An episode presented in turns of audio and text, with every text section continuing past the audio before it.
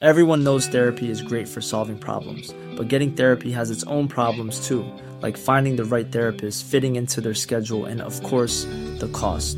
Well, BetterHelp can solve those problems. It's totally online and built around your schedule. It's surprisingly affordable too.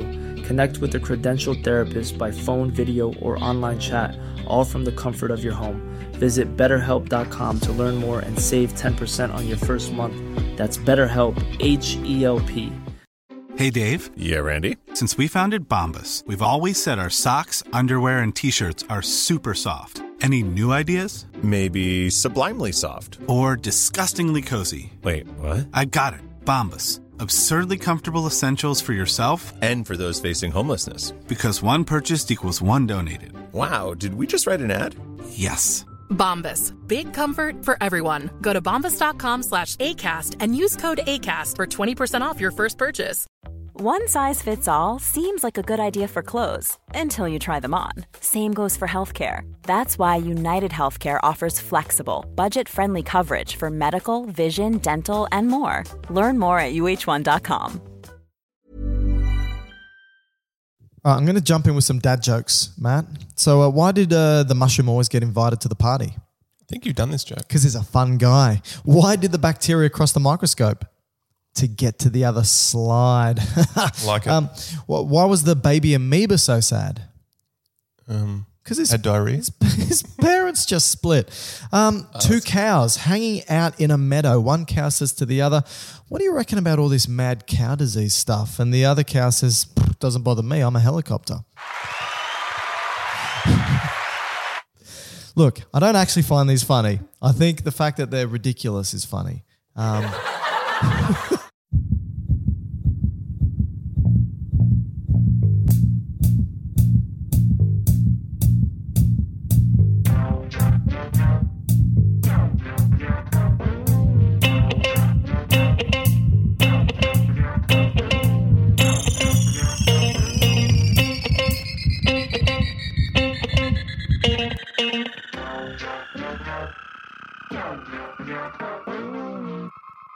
All right, welcome everybody to another episode of Dr. Matt, Dr. Mike's Medical Podcast. I am your host, Dr. Mike Todorovich. I am joined by my co host, friend, partner in crime, and colleague, Dr. Matthew Lorraine Barton. How are you? Beautiful introduction. Wow. Beautiful. Oh, thanks, dude. Uh, today, we're talking about infectious diseases. Now, infectious diseases are disorders often caused by organisms like bacteria and viruses and fungi and parasites. Do you say fungi or fungi? Uh, I say fungi, but I've heard fungi. Nah, that's going too far. It's either fungi or fungi. I think I say fungi. That might be an Australian Fungi. thing. Fungi. no, I think you're thinking about NFTs, non fungible tokens. Okay. Uh, so we're talking about infectious diseases. So we're going to go through all these various microorganisms and talk about. But What are they they, really an organism? Well, some of them are right, like bacteria and and fu- fungi. Yeah, and okay, I'll give you that. protozoa. Yeah. and helminths. Yeah. Um, But uh, viruses and prions aren't living. no, So Not like a you or definition- I. Is that a definition of a organism? Something has to be living? I think uh, it's a good question. I think the definition of an organism is that it probably needs to have the capacity, well, at least living. The definition, actually, we don't have a definition, a true definition of living, but one. Are you we- sure? No, we don't have a true definition of living, but one. Able to replicate and generate Mm. that's one metabolic definition. activity. That's one definition. One definition includes the ability to uh, synthesize its own proteins, Uh-huh. um, which viruses can't do, Mm. uh, and also the ability to create its own energy, like you said, Mm. which viruses also can't do, and prions definitely can't do because they're just misfolded proteins. But we will get to all of that. So, in So our can we just discussion- say um, infectious agents then instead of uh, organisms? Great. Perfect. We're talking about infectious agents today, and these agents include Which viruses. are basically pathogenic, right? We're really just talking about them in their disease causing state that's right. rather than, you know, just bacteria generally out in the world. Yeah, because you probably find that most of these microorganisms, most viruses, most bacteria, most fungi actually don't because just good disease. guys. They're just good guys. They're that don't cause disease. So we are talking about the disease causing types. And again, the I was going to say microorganisms, but the agents that we're going to be talking about today, the pathogenic agents that can cause infectious disease, will be viruses, prions, bacteria, fungi, protozoa, and helminths, Okay. And which are uh, worms. and what is what is the definition of an infection? Oh my god, man! Definitions all all day. Um, no, definition of an infection is an organism or agent, I suppose, that can invade aspects of the body or tissues and replicate to cause disease.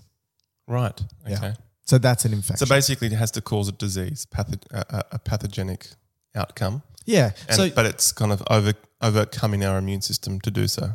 in in one way or another, yeah, it's either evading it, overcoming it, or suppressing it. Okay. Right. So basically, just causing cellular injury. Uh, I'm just trying to think of Yeah, it. in a How way. is it? I mean, dis- you can recreate the definition if you like, Matt, to make it simpler for you. But but generally speaking, the definition of an infection is an agent Okay. or microorganism, most commonly that in, invades tissue and replicates within that tissue. All right. So for a bit of clonic, clinical, not clinical, uh, clinical context, um, how uh, wide spread or how d- you know what- common, maybe common. disease, even mortality causing are these infectious agents. Uh, if you were to look at the developed world, um, say like Australia, in the top 10 causes of death in Australia, two of the top 10 is from infectious diseases, which Okay. are obviously from infectious agents. Do you know These what they are? being pneumonia and influenza. Oh yeah. Yep. Um, Is the current- pneumonia bacterial or viral, or is that including both? I think it's all all Okay. it's, it's also fungal as well. oh yeah, of course.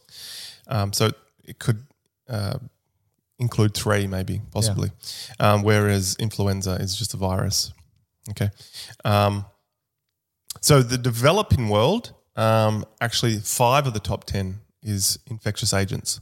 Wow, so, So- half. Yeah. So the top three, I'm not sure if these are in order, but top three um, leading causes of death in the developing world are lower respiratory infection, probably almost the same as pneumonia. You probably uh, there's probably a few others in there, but pneumonia um, would probably encompass the majority of that umbrella. Uh, HIV, and then uh, diarrhea diseases, which um, probably also, like we saw with TB would pneumonia. be up there with the lower respiratory, right? Well, TB's on its own. Oh, That's it- it still in the is? top 10, but it's not the top three. Okay. And then we have malaria.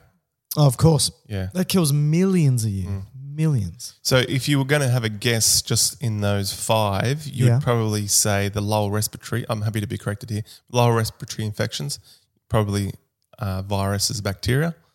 HIV is a virus. Um, diarrhea. But often, um, many people with HIV Yeah, will that's right. die of opportunistic. yeah. So HIV, you generally, I would imagine you don't die from HIV. You you manifest into AIDS, Yeah. um, which is kind of the long term um, Chronic condition yeah, associated of with HIV. it. And then, like you said, um, I think one of the biggest biggest causes is either pneumonia or fungal infections That's right. Yeah. because you've got no immune system left. Um, and then diarrhea disease is probably again a mixture of viral, bacteria, um, protozoa. So, what you're saying to me, this is what I'm hearing, is that in the developed world, infectious diseases are in the top 10 killers.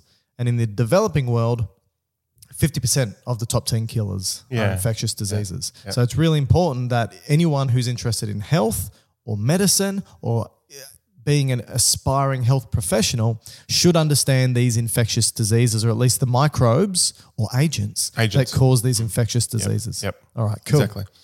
So how do we want to do it? Well, my, let's just- my thought, Oh, and you're, okay. you're going to disagree, but Yeah, my well. thought is just to go from the smallest in size always all the way up, up to the biggest. So the smallest is in kilodaltons. Which is how we measure proteins. The largest is in meters. meters. Mm. Meters. So are you the final infectious agent? Uh, I might have one in, inside me. All right. Um, uh, a weight, I, I don't a weight want. loss strategy, I don't want to do it that way. or um, going from deaf, dead, Yeah. not deaf, probably also deaf, I don't think they have ears or the capacity to hear. um, all the way to living and then beyond. And beyond living. Yeah, beyond Like living. what? Like supernatural. Meta living. There's some supernatural organisms out there. Wow. Okay. let's let's just start with viruses. Oh, here we go. Viruses are well, let- let- interesting. let's do viruses. yeah. I mean, I think it's quite relevant considering we are in the midst of a pandemic, two years, nearly two years into a pandemic of a well, virus. Well, saying that, in some um developed countries, uh, COVID is probably breaking into the top three. Killers. Mm. Yeah. So it's surpassed influenza. And so in some, ev- even in Australia at the moment, because we're going through a, a quite a bad uh, Omicron wave, we've done pretty well in the first few waves. But in the Omicron wave, we're averaging uh, probably about 50 to 60 deaths a day. Yeah. Which And then- isn't great. And so if that was to run out every day for a year, that would probably surpass cancer Yeah. as number two. Yeah. Horrible. Horrible. Mm. Yeah. So if we start with viruses, I think should we talk about what a virus looks like? How do you want to start? Do you want to talk about what a virus does? Should we talk about this? I mean, viruses are the most. I, I think they're so interesting. They're small. They're How tiny small? things. No, Twe- really small, man. 20 to 300 nanometers. 20 okay so let's just start at small being 20 nanometers right Let- like, let's average 20 to 300 nanometers let's uh, say 100 nanometers the average right one meter we all know how big a meter is take Your wha- height. all right okay take take my height and cut me into a thousand equal pieces and then you've got take one of those pieces that's a millimeter take one of those pieces that millimeter and cut it into a thousand pieces again take one of those that's a micrometer Yep. and then take one of those micrometers cut it into a thousand again and that's a nanometer that's amazing. so take a hundred of those nanometers Mm. and that's a virus so definitely can't see it with the naked eye i think there's one virus i think called a mimivirus that you can see with a light microscope Okay. but But would that be um, when the cell's stained? You have to have some staining procedure rather than just see it on its own? Not sure because I know the Mimi viruses can almost be as big, or even the Pandora virus, which has the most genes. We'll get there in a sec. Uh, as big as a bacteria, Okay. All which right. is pretty big because viruses can invade bacteria. But we'll get to that point in a sec. So viruses, You needed, we, we needed to have an electron microscope to see them. yes, and if you That's- look at it, it is a strange looking thing. Yeah. Many of them look like a odd looking moonlander, but Oh, yeah. They're, are they the particular types? Are they like bacteriophages? bacteriophages predominantly look like that, but not all. Oh, I mean, okay. all right. other viruses can look like that as, as well. But generally speaking, if you were to take a virus, it's got this protein envelope on the outside called a capsid. Yep. And then inside of that, it's just got nucleic, uh, nucle- nucleic acid. Yeah. It's just got either DNA or RNA. So you sitting can't have inside. both. You've got to have one and the other. Uh, it's one or the other. Yeah, okay. And so when you when you have a So look, that's at- its genetic material for it to do whatever it needs to do. That's right. It ba- basically genetic material that will encode certain genes that can be turned into proteins. And s- there's, the smallest virus has three genes, and the largest has 2,500 genes, Right. being the Pandora virus, being the largest one. Okay. Uh, so it the DNA or RNA. But again, because they're just a protein shell with DNA inside, and that protein shell can have proteins and, and carbohydrates on the outside of it, either spikes or prongs or whatever it may be that act as keys to get in. Yep. Um, that's all it is. So it doesn't have organelles, subcellular structures that allow for it to synthesize its own proteins, doesn't allow for it to replicate its own DNA, it doesn't allow for it to even create its own energy. Mm. So without a host, a virus is an inert thing. Yeah. It's not living in that sense. So it is an obligate intracellular parasite, Parasite. which means it needs a host cell to do its thing. That's right. Must must enter a host cell, a host cell, and the life cycle of the virus is attaching to a host cell, entering its genome. So usually, it just like drops its protein shell and just uh, squirts its genetic material into the cell, So uh, and then that genetic material will make its way. If it's if it's RNA, it needs to go backwards and turn into DNA to be incorporated into the genome. But if it's DNA, it can just be read into RNA from the nucleus. So most of this is happening all in the So nucleus. that's a DNA virus. uh, DNA virus. So remember this. So uh, molecular biology 101. You've got the cell, Mm-hmm. you've got the nucleus in the cell, and in the nucleus, you've got all the genetic material, Mm. Yep. all the DNA Yep. in the form of chromosomes, which can be unwound and read or transcribed into RNA. And then that RNA can be exported out of the nucleus to the cytoplasm. And there, where there's ribosomes, they read that RNA into amino acids that spontaneously fold into proteins. And it's the proteins that do stuff in the body. Mm-hmm. So the virus that comes in will have its own proteins on the outside, but they're usually just used to pick the lock to get in. But the DNA or RNA that gets in, Yep. if it's DNA, straight into the nucleus, Okay. can be read Yep. into RNA and then exported and then made. If it's DNA, uh, if it's RNA, sorry, it has to be reverse transcribed into DNA, and then that DNA actually gets cut and pasted into the genome and stays there forever. That's a Is that all? retrovirus. Is that just retroviruses? That Yeah. Okay. But you can have different. So you can Yeah. Mm. have single-stranded RNA of a virus, Yep. double-stranded RNA of a virus, single-stranded DNA of a virus, and double-stranded DNA Okay. of a virus. And so they all work slightly different. So where typically would uh, RNA polymerase be in a normal cell?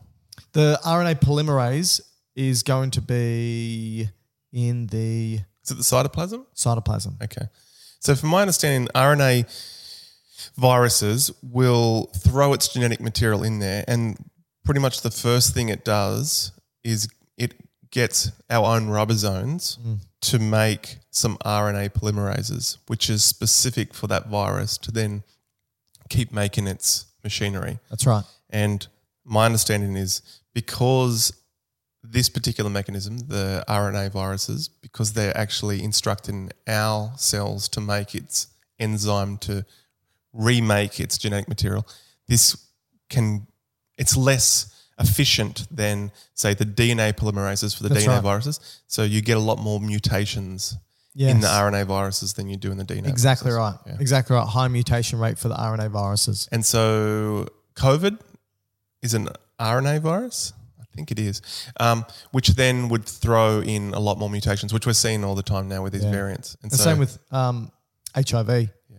Right? HIV is an RNA virus. And like you said, it, it makes it difficult to not just treat, but because RNA viruses tend to incorporate their genetic material into our genome, Mm. you can't excise it out. It's there forever. right. So th- throughout history, there's always been these what's called retroviruses um, because they have RNA, which has to turn backwards into DNA, which then incorporates into the genome, which then gets turned into RNA again that can be read into proteins. But it has to be pasted into our genome. And if you have a look, if I were to take your DNA right now, pull it out of any cell of your body, except your red blood cells. You know, it's about two meters long, three billion base pairs. Seven to nine percent of those base pairs or nu- nucleotides are from old retroviruses that have incorporated itself into your genome. And uh, we don't really know what they potentially could be doing, Well, but we do know there are some examples where they've shown a benefit, right? yeah, exactly. So we've got most. We used to think they were junk Yeah. You know, the old crap that's just been chucked into our genome doesn't do anything. But they did find that there is one endogenous retrovirus. So that's what they're called. Once they've been incorporated into our genome, they're called endogenous retroviruses, ERVs. And there's one called E HERVK. You've heard of this one. I think you spoke about it before. Is it something to do with uh, in utero? Yes. So what they found, what these researchers found, was a, this E HERVK was incorporated into our genome about 200,000 years ago, right? So it's old. We identified, researchers, I should say, that three day old human embryos were filled with viral particles. Filled. And they're like, are they getting infected by viruses in utero? What's going on? And they found out that this virus, which is incorporated into the genome of all of us, gets expressed. The proteins of it get expressed, and they're obviously viral proteins at day three. And their job is to circulate around the embryo to stop it from getting infected by other viruses.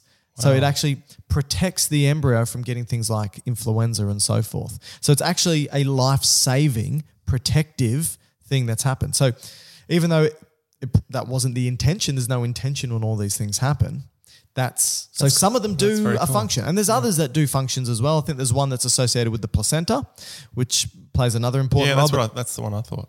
but um, you know that's uh, im- that's amazing. Seven to nine percent of our genome is viral. So I thought that was just crazy. Yeah, well, just on that on that point when you spoke about incorporating into our DNA and um, it's going to affect the way that our own DNA is ex- expressed. Something that I was going to talk about later, but I think it's timely now, is that one ill effect of being infected by viruses is that they can then lead on to cancer because Yeah. they are. I be- I guess you could say all cancers is a genetic uh, mutation, a genetic based disease. So there's a problem with the genes, uh, the genes that regulate our cell cycle, and we're basically causing cells just to replicate Unchecked. unchecked, won't stop, just keep growing, growing, growing. And so, in some cases, viruses can induce this effect, and then you can start to get uncontrolled growth. So, the Yeah. probably the best example would be the HPV virus, Yep. the human papillomavirus, which causes can cause benign growths, which is like warts, Mm-hmm. but in its more uh, malignant form, it can cause um, uh, cervical cancer. Yeah. And so now we do have a, a vaccine for that virus to prevent the cancer downstream. But Which there's is amazing. Saving lives. but Saving there's other millions ones. of As well. I mean, lives. HIV does does have certain sarcomas that are associated with that virus. So that's just an in, in, interesting point. I thought that you, a lot of people don't think viruses are associated with cancer, but there is a, a risk profile with it. even some viruses, even some of these endogenous retroviruses, have been very recently implicated in multiple sclerosis. Oh yes, So there's been some some research saying that oh, okay, some people who have some of these retroviruses previously within the, incorporated within their genome have an increased likelihood of MS, and this is something they're researching at the moment. So it's not really anything we can talk about in any more detail, but it's pretty interesting. some autoimmune diseases seem to have a a background risk of some kind of virus in an early state, which throws the immune system into some kind of cha- not chaotic, but it, it may start reading things that should be typically seen as your own, Throws a spanner in the works. and then it's um, yeah causes you or causes our immune system to start to destruct our own tissue. In this case, with MS, um, myelin. Yeah, exactly. And did you know that? Um, I didn't realize this, but viruses that infect plants and bacteria just have that protein capsid with the DNA inside, but viruses that infect human cells actually have a membrane as well. I on didn't the- know they had membrane, on, no. the outside of, and that. Do you know what? That Also, me- so all viruses that affect infect not all, but most. Okay, so that's uh, an outer membrane, which is the envelope. The, a- an outer membrane, which is actually made from our cell membranes. Okay, so that means it's they come stole it from the, their from last, the last victim. host. Yeah, Okay. Yeah. It- wow, that's interesting. it's amazing, isn't it? So does that? uh, What benefit does that have for the virus? just allows for it to get into the cell easier because that, It just that fuses with membrane it. Mm. will fuse and then you've got the capsid with the genetic material inside the cell and then that capsid will be thrown away basically and then the genetic material will be incorporated ei- either at the cytoplasm or into the nucleus. That's very cool. Yeah, which is amazing. And so, you know, it's just vir- for something that's one, not living, two, has no intent Yeah. you know, it's just it's just simply guided by physical laws. They are ingenious for what they are. Hmm. Phys- uh, philosophically, it makes you think. Why? Yeah, d- exactly right. Exactly like, right. Like if there are just this dead um, thing that just floats around it's the almost as though surface there's of the air, but then as a soon need as for it- replication, Yeah, yeah. Mm. a need for things to create more of itself, regardless of living or not, which is amazing. So, so I was saying to you earlier that the largest virus has 2,500 genes, which is the Pandora virus. It- It's the largest by genetic, uh, bu- in regards to the genome, by genes. But I think the largest in size is still the Mimi virus. And this virus can actually get infected by other viruses called satellite viruses. And you're probably thinking, well, how does it replicate? If it's in fact what the satellite virus does is basically just dismantles the larger virus. It just wreaks havoc on it. So it sort of destructs it. Why? We don't know. does it do it whilst it's in a host, or it can do it out? Anywhere? That's a good question. I don't know. I, s- I s- Yeah, I don't know. I don't know. But what I do know, and it's probably, I don't know if it's time to move to it, but bacteriophages, which is a subcategory of a virus, it's a virus that infects a bacteria. Um, Yeah, let's, Fa- let's go to it. Go there? Yep. So phage or phage means to eat, right? And it's named after the fact that these viruses, they create these holes or plaques. They eat these holes or plaques away in agar plates that are growing bacteria. And so if you have an agar plate with bacteria, you'll see the colonies grow. You throw a bacteriophage on and it sort of eats these holes and streaks away. So it just engulfs them, All right. eats them, gets rid of them. So what's happening obviously is this virus is infecting not humans but bac- bacteria. And does that mean the bacteria just go through its own kind of lysis and just disappears? That's right. So there's 10 to the 30 bacteria estimated to be on this planet, right? So that's 10 followed by 30 zeros. Or one followed by 30 zeros. That's that's a lot. That's a big number. Bacteriophages outnumber bacteria 10 to 1. Wow. So there's a lot more. Yeah, wow. right? Um, so bacteriophages are the most abundant, I don't want to say organism, but most abundant, for lack of a better term, organism on the planet. Yeah, okay. Uh, one mil of Would, would seawater, bacteria, so bacteriophages you'd put within the virus category? a 100%. Yeah, Uh, they're But viruses. If you were to remove those out, would bacteria outnumber viruses generally? Not sure. Not sure. Okay. Not sure. But I do know that bacteriophages outnumber anything else on the planet. And did they come about after bacteria started to exist? Uh, I would assume so, because without a host, a virus is nothing. And so, one mil of seawater has 50 times 10 to the 6 bacteriophages, which this is one mil. So, it's just saturated within that. And this is what I love the fact that every single day, bacteriophages destroy 40% of the bacteria that lives in our oceans Okay. which is the reason why, and I've always thought this the ocean is filled with bacteria. Yeah. And you know that if you had like a cup of tea or coffee or something that you leave on the bench for a couple of days and bacteria grow in it, it looks like a murky soup. Why doesn't the ocean look like a soup? Could be like this fungi, murky though. thing. Could be. But the reason why the ocean doesn't look like a soup is because bacteriophages are engulfing and destroying 40% of all the bacteria in there. Mm. So they they are. I think they're amazing. That is Amazing little interesting. things. And I think um, so. They're the ones that look a bit like the moon lander, right? Yeah, that's right. So they kind of have. Um, so viruses can be categorized by their shape, right?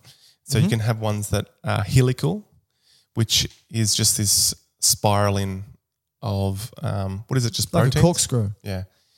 With its genetic material inside it. And then you can have the isocohedral. Yep. I'm probably pronouncing that incorrectly, um, which is shaped a bit different. But these ones are kind of a combination of both, right? They are, Yeah. um, they've got a body. They look, they literally look like kind of A a, moonlander, a they- tick Yeah. where they have leg like things Yeah, they got legs, like landing legs. and they sit a on body. and then they'll put Inject. something inject their genetic material. And this is going to be interesting when we go to bacteria because my understanding is the, the bacter, bacteriophages is a method or maybe it's not anything to do with the bacteria trying to cause this to happen, but it's just an ill effect of um, the bacteriophage in- infecting the bacteria, but it, it can be a source of antibiotic resistant Hmm. in, in bacteria. Yeah. And we're- we're also thinking about trying to utilize, because obviously, due to antibiotics at the moment, and we're getting antibiotic resistance, that bacteriophages may be a way around it. Maybe we could Yeah. utilize bacteriophages to kill off bacteria as opposed to antibiotics. Now, I can't remember the details of this story, but it's generally correct. I was reading a book recently on the history of, no, it's probably vaccines and diseases. And there was a group in America that was the lead in research in bacteriophages um, for whatever reason. I can't remember exactly. But um, another researcher wanted to get access to their bacteriophage to do. Uh, I'm not sure if it was for vaccine research or just research on the genome of um, bacteria to overcome um, treatment or um, vaccine vaccinology. Now the the researcher was quite sure that the other leading researcher in America would not share their bacteriophages with them. So in the, this was probably done a number of dec- decades ago Yeah. when academics communicated with each other through writing letters. And so this researcher sent a letter to request their bacteriophages, but they knew that it was going to be an, a rejection letter.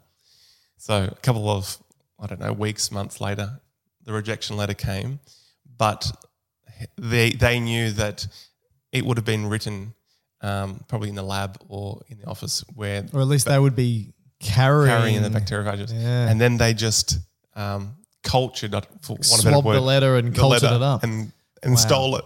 Wow. Wow. How's that? How's that? That's amazing. I wouldn't be surprised how much stuff you take away from the labs on your person. Yeah. Especially if you're dealing with viruses, bacteria, and so forth. I know you got PPE, but if you're talking about it in the 70s or 80s, a lot of things were done without gloves Yeah. and lab coats. Yeah. Right? I mean, it's just crazy.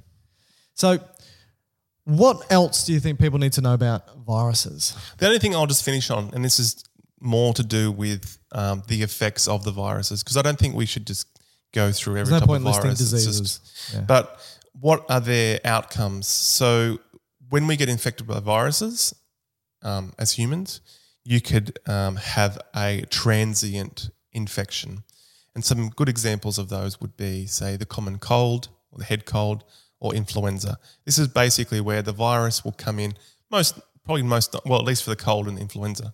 They're going to be upper respiratory, so they're going to probably co- come in through contact or air, aerosol, and lodge themselves in your nasal or oral muco- mucosa, infect the cells, and then start replicating. But you know, eventually your immune system will overcome those, and that's why it's transient. But now you go into some um, viruses that could be persistent, so they kind of just stay chronic. They may not necessarily appear to manifest actively, but they're kind of in the background. An example would be hepatitis. Yeah. So you could have certain chronic hepatitis viruses like Hep B, Hep C, which are impacting your hepatocytes in your liver, and then over time they'll either die off or scar up, and your liver becomes dysfunctional. That's the hepatitis. Well, hepatitis is inflammation of the liver, but you probably end up with liver failure. Oh, but even in those cases, you can get cancer of the liver from those viruses. So then, then it goes to another category, which is latent Yeah. viruses. And so this is where you could have your um, herpes viruses like varicella or simplex. And this is like cold sore, they kind of go and come back. Shingles? M- maybe they're not so much latent, they're maybe just recurrent. But yeah, that's a good example. So, f- varicella, you get infected by chickenpox Yep. as a child. You think, oh, the pox has come out, it's manifested in your skin. Oh, that's it. Yeah. I've It goes away. got away. But you age 20, 30 years, and then But what they actually do is they that virus hangs out on just the side of your spinal cord, called the dorsal root ganglion, which is the sensory component of your spinal or your cranial nerves, the sensory ones, Mm. and they just hang out there, and could be for decades and Yeah. decades until your immune system probably is compromised or you're just stressed. And then, interestingly, I don't know why. I don't know if it's just No one knows why. I don't know if it's just located in one DRG or if it's on all of them and Mm. Yeah. it just comes out of one. But for some reason, it just comes. well, we, we wrote a paper on this, didn't Yeah. we? And we have no idea. We had a we had a patient, not us personally, but we had a, a case study where a patient came in presenting with varicella zoster, which is the Because usually you get it, you get it on your spinal. well, You get it in the spinal um, sensory nerve, so it usually goes out on the body wall, like near your ribs or Yes. chest wall. You usually get a dermatome presentation of it reinfecting, and if it's yeah on your abdominal wall, or maybe it's the back of your leg or whatever, but it's a dermatomal presentation, and it's a lot of it's very painful. Yeah, very painful. But we had uh, But when it's on your cranial nerves, Cranial nerves. it's usually in the trigeminal nerve. So it's So it's either the in V1, brainstem. V2, or V3. And sometimes it, people even get it across their eyes. eyes, and this guy had. This one had it in number nine, glossopharyngeal. So it, So what? How how was he presenting again? Do you remember? well, it was just, It's all uni, unilateral, Yeah, so one it's always side. one side. So back of their throat, so they had kind of eruptions in the back of their throat where the glossopharyngeal innervates the back of the mucosa where you get your gag reflex. Mm. But then it also manifested because the glossopharyngeal is a mixed nerve; it has kind of mixed sensory. It also affected other things like, um, Taste. yeah, taste and uh, even the sensation of. Well, it kind of gave him uh, ringing ears Yeah. Yeah. and that probably more to do with uh, an influence of the muscle that that particular.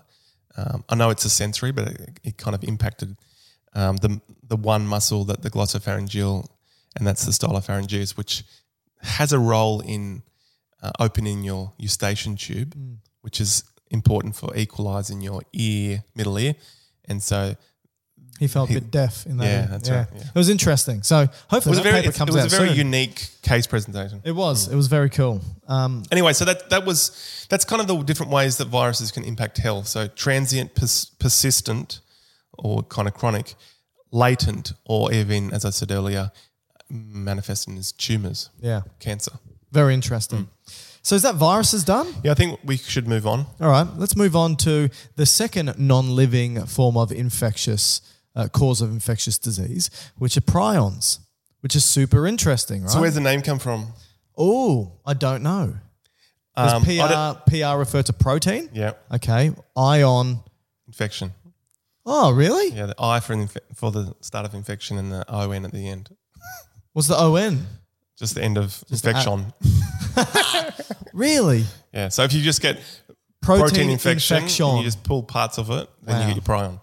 Scientists are idiots sometimes, but prions are really interesting because They say it's this seems very bizarre in a way. Yeah, this this doesn't seem real, right? This seems science fiction because we used to think that it was germs, you know, organisms that needed to carry their own genetic material to be infectious. So we needed something to introduce genetic material, and that's what the infectious agent is. So in viruses, they inject it, bacteria, they bring it in and replicate and so forth. But this is strange because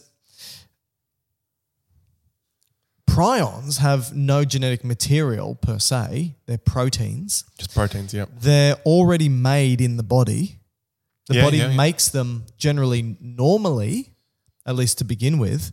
Um, and they have real strange effects, almost as though they are infectious when one of these proteins, so a protein, okay, there's actually a prion protein. It's Yes, that's not right. any protein. It's not like any protein can become a prion. It is a prion protein, which is encoded by Mm. In the- our cells, in our cells. I think mostly on the cell membrane. If I'm yeah, of predominantly nerve cells. Yeah. And prion proteins are encoded by a gene called PRNP, and they're transcribed and translated normally. And and like so we so the normal ones we call PRP. Um, I'm not sure what the R is. Doesn't matter, but they're called PRP C, meaning normally on cells. yeah, Okay, That's so, right. so that's the normal prions in our cells that have some kind of function. They don't know exactly what these do. No. There's some maybe hypotheses. oxidative stress management. yeah, it seems to at least in the brain, or this let's say the nervous system, it seems that it has maybe an effect on myelination, on maintenance of memory, on maintaining synapses. Yeah, but what does co- any of that really copy mean? up, co- not copy, uh, copper uptake Oh yeah. and stem cell renewal. That's some of the thoughts that what they do. Which means who knows. and usually, when we have a protein in the body that we've just discovered and we want to figure out what it does, we take an organism and it could be like a worm or a mouse or even a bigger organism and we knock it out. We get rid of it Yes. to see what happens to the organism. So we go, oh, effect. without the protein, is what they happens. get this. So they've knocked this protein, this prime protein out in like goats and sheep and a whole bunch of or mice. They're normal. They're healthy. Maybe a couple of behavioral things, but generally normal. So we don't really know what it does, but we do know that there's two folding forms, two 3D folding forms it can have. One where it's folded normally, and another one where it's folded probably dysfunctionally or abnormally. Yeah. And it results in it forming aggregates. Yeah. And if one of these So the normal misfolded proteins touches a normal protein, it causes it to be misfolded. yeah. And that's how it becomes infectious within the, the system, within the host system. Yeah. Insane. So basically, uh, a protein is just a, a string of amino acids, right? Like a what do you call it? A like a pearl necklace. Like a of- pearl necklace, a string of amino acids that spontaneously fold according to their side group characteristics. Yeah, so depending on the arrangement of the amino acid sequence, so let's say prions could be 200 amino acids long. Okay, depending on Did the you make that up, or is that no, I actually think how it's long that- approximately 209. Um, depending on the sequence of each amino acid, will determine how it folds. And like Yeah. you said, in our body, they usually are fold in a alpha helix manner, like a spiral way. But Prions specifically. Yeah. Because some, some fold in, in, in beta sheets yeah, that's right. and so forth. But the ones that are the disease causing prions, they have a few alternative, well, changed amino acids, which cause them to sh- fold like beta sheets. yeah. And that's the problem. So it's when the prions become beta sheeted, then, then they, like you said, when they come in, or they can be just sporadically. Yeah. So one in a million people will just get a sporadic prion disease, but a lot of them will be introduced into the body. Hmm. And if you introduce the beta sheet prions, then, like you said, they touch the other ones and they become Tainted. changed and then they start to aggregate. Yeah. And then that leads to neurotoxicity. Yeah, so generally for, for humans, uh, the the issues with the nervous system Yeah. is what you get. Yeah. So there's three forms of prion diseases. So you got, like Matt said, the sporadic, where you know very rare, spontaneously one will misfold and and lead on from there. You've got inherited, which means you've got mutations that occur. and So, the gene that codes for the prion. that's right. So examples of this is the Creutzfeldt-Jacobs disease, the Gerstmann-Stassler-Scheiner syndrome, and fatal familial insomnia. Yeah. And so about 15% of human cases are these inherited disorders. And then you can have infectious, which is actually transmissible. And so transmissible spongiform encephalopathy. encephalopathy Encephalopathy. Wow, Matt's cor- telling me how to pronounce a word. This things have changed. Transmissible spongiform encephalopathy. So uh, TSE is the infectious form. and, the, and the reason for why they call it spongiform is just because once they start, once the cells start to die, they cause like cysts. So if you look down the microscope, it looks like a sponge. You know, like holes in the brain.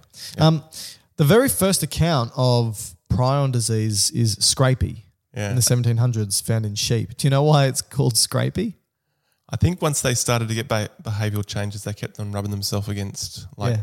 posts and things. That's right. And so they had all these like bare uh, patches on their fur. fur. or wool or whatever it is. Um, And and interestingly, because that was the first, the um, prions that are infectious are called PRPSC. So what's SC? Oh, sheep, scrapie. sheep scrapie. yeah. Mm. Oh, interesting. Didn't know that.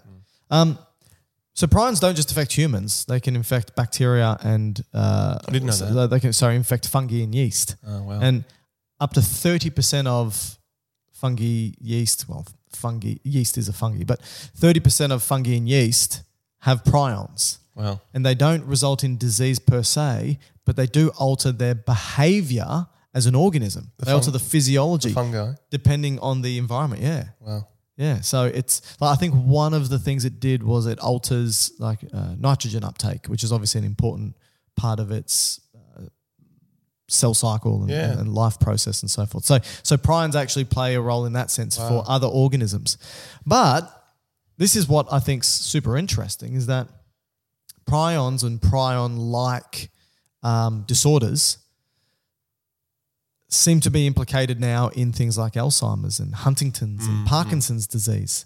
Where in Alzheimer's you got beta amyloid protein aggregates, in Parkinson's you've got alpha synuclein protein aggregates, and again they form these insoluble aggregations of misfolded proteins. They don't necessarily they're not necessarily transmissible in the sense that if one touches another, it tends to result in the misfolding, but you do have this aggregation of misfolded proteins And then the toxicity. So the, the cells then die. and the associated toxicity, predominantly in dopamine neurons. And again, you get things like you were saying before that they'd inc- um, associated prions t- to do normally, like oxidative stress and maintaining uh, neuron integrity and Yeah. things like that. They're all implicated in these diseases Alzheimer's, Parkinson's, Huntington's, and so forth. But it's still an ever growing field.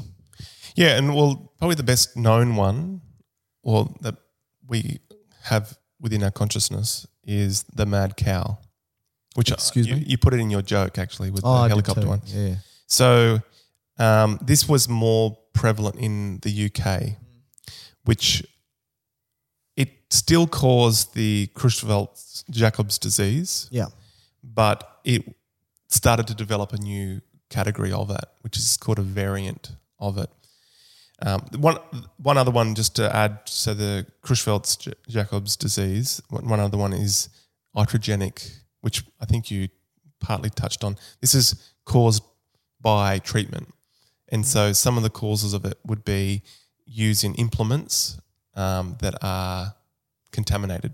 So Ah, if they were yeah. to put electrodes into the brain or drains into the brain, so if someone was trying to remove CSF, Yeah. did an Cerebrospinal intraventricular drain, then that you could introduce a prion straight into the brain. Ooh. Or I and think then some that starts misfolding yeah, other prions. or some ophthalmology uh, interventions. Yeah. Uh, interestingly, I didn't think of this one, but um, HGH, so growth hormone. Oh, yeah. I, am guessing that the way they make that is just they get um, from brain tissue or Yeah. Probably and right. then just mush it up and then pituitary, yeah, pig pituitary or something, something like probably. that. Yeah, and then you just ingest And then it. they get it that way Yeah. because of taking brain tissue Yeah. that the oof. I think that actually was one of the, the main first causes of this disease was In humans. through postmortems and s- something like that. I can't And remember the details. Isn't it something that had come about in Papua New Guinea due to no, that's a separate one. I'll come to that in a second. Okay. But mad cow, I don't know the full details, but I think what happened in the UK because it was the, bi- the the main problem is they started to feed um, animal proteins to the cows they started to feed cows to cows? to beef them up. Beef them up. Good pun. Very good. Like so that? you you fed a cow to a cow to beef him up. That's right. I like that. Very so good. and then humans consumed the, these cows, whether it was just the meat of the cow, or I'm not sure if you can get it through milk, but like, anyway, the we brain. Can, consum- people eat cow's consumption. brains. No, I don't think it was only from uh, brain to brain. I think you, we got it. Humans got it from it, consuming meat from cows. I think you still can't in Australia give blood. Yeah, that's If right. you lived in the UK in the 80s. Which So- is, I think that's, I mean, I know it can lay dormant for decades. Yeah, and that's that, that's one of the issues with it. You could actually have no signs and symptoms of it for decades and decades. And once you start to get the symptoms, Yeah. then it's a very short period of until death. So maybe Yeah. less than a year. because you've probably had significant misfolding already happen by then. Like with Parkinson's disease, you know, by the time you become symptomatic, 80% of your dopamine producing neurons are died. Yeah, right. So the mad cow was, and like you said, because you could spread it through blood transfusions, then anyone who was, I think, in the UK in the 80s, was it the 80s? I think a bit it's the 80s, then early you can 90s. actually donate blood just because Wow. we may not have methods to test for it. Yeah. Now, go into the one you said in terms of the cura. Oh, that's the, So the this Papua is New Guinea? This is cannibalism. In Is it so- Kuro or Kuri? Yeah. Kuri? K U R U. Kuru. Kuru. Yeah. Um, so basically, this is consumption of um, Human inf- flesh. No, it's particularly brain. Oh, it is brain. Yeah. So um, my understanding is um, cultural practices in New Guinea were to consume um, whether it was tribal members for kind of maybe gaining uh, something to do with those people, or Yeah. if it was the opposing tribe to gain their strength or something. Mm. My understanding it was the males Ritualistic as Yeah. opposed to satisfy a nutrient Yeah. requirement. It was more ritualistic. my understanding was the males predominantly ate the like the the skeletal muscles, Right. whereas what was left over was given to the um, mothers and children. And that's the brains. bra- brain, and, Ugh. and that's why it was you ever higher. eaten brain? uh, yeah, I think sheep's brain. Really? I think. Firstly, why? And secondly, when? Uh, some Part- time part of ago. your Scottish tour. Some time ago. Now, if you're a Scottish listener, uh, is that a thing? Do you eat? I know haggis. Haggis is just organs, right? Does that include brain? Is brain part of haggis? Not sure. Or is that all? Scottish listeners, send me an email. GU In- Biosciences, B I O. I need to change that email. Biosciences at, at Gmail. Or you can just email me directly, Dr. Mike Todorovic. Do that. D R M I K E T O D O R O V I C at gmail.com. And if you're a Scottish listener and you eat haggis, tell me, does that include sheep's brains? Okay. Or just I'm, brain. I'm interested. Animal brain. Animal brain.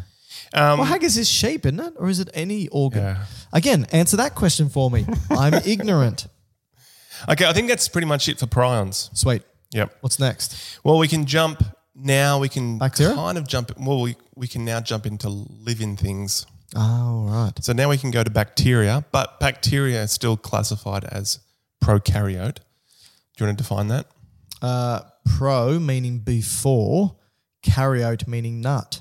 So it was Ah. before the nut, uh, which is referring to the nucleus. Okay. So it, prokaryote means karyote. before nucleus or before a true nucleus. Or karyote just isn't that referring to chromosome?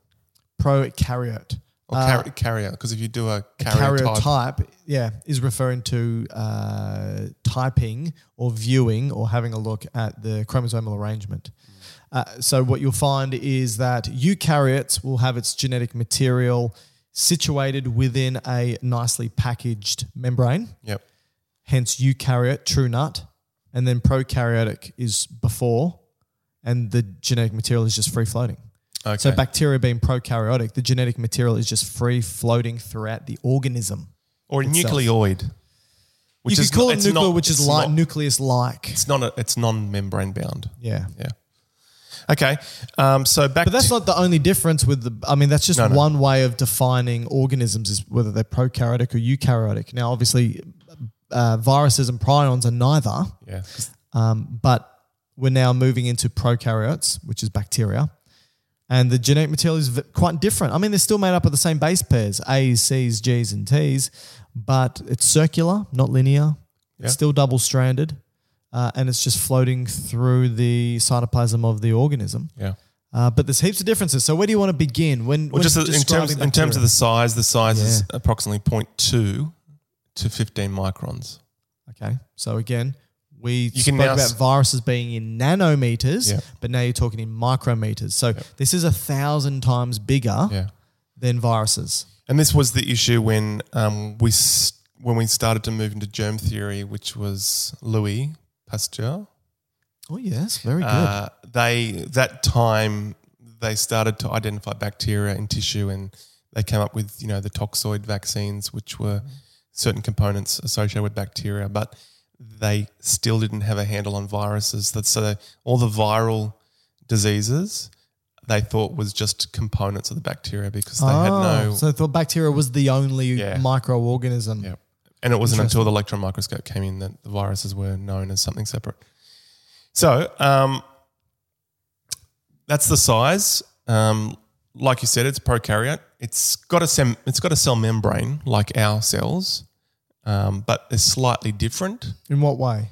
Um, So when you say it's like ours, they've got a phospholipid bilayer. yeah, phospholip- phospholipid bilayer. So two layers to it. Phosphate heads stick outwards, and the lipids inside. Yep. Um, I don't think it probably does a similar function to ours, being semi-permeable, Mm-hmm. but it probably Well, it's not as so when you look at our phospholipid bilayer, it's got that fluid mosaic model, right? Which means it's like a oil slick in that it's not a solid, rigid structure. It's constantly moving and flowing, but it does need to have some degree of um, framework or solidity to it, and that's due to. Do you know what that's due to? um, things stuck in it.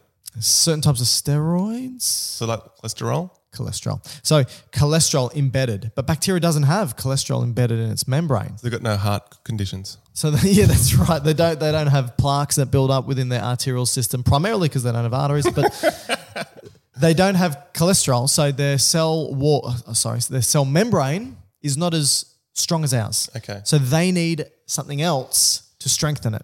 Yep. They need another, not not necessarily a membrane, although some do have an additional membrane. They need a cell wall. another. St- okay, you gave it away. Sorry, sorry, sorry. So with bacteria, um, maybe slightly different to viruses. That Well, you'd probably Well, say very different to viruses. No, in I many just mean ways. I just I, I mean in relative to our cells. So viruses have to invade our cells to repro- reproduce. Bacteria can re- technically reproduce on this table. yes, it's a bit gross, Similar but- to you, yeah. So it can be an extracellular, which many of them can be. Yeah. Now some will have to, Through fission, yeah, binary fission, which is um, asexual, like you. Yeah. a lot, lot like me. Um, so, but some can only live in cells, so they're obligate intracellular, or some can be facultative intracellular. So they can kind of switch between sitting outside, going in, into the cell to do its whatever it wants to do in there, Yeah. and go back out. Yeah. But when we talk about extracellular, what we're referring to in terms of disease causing, this would be in our extracellular fluid, right? Okay, So they don't need to get into our cells, they can just do it in the bloodstream, in the blood or the, tissue. interstitia. Yeah, yeah, Yeah. That's what I was meaning. Gotcha.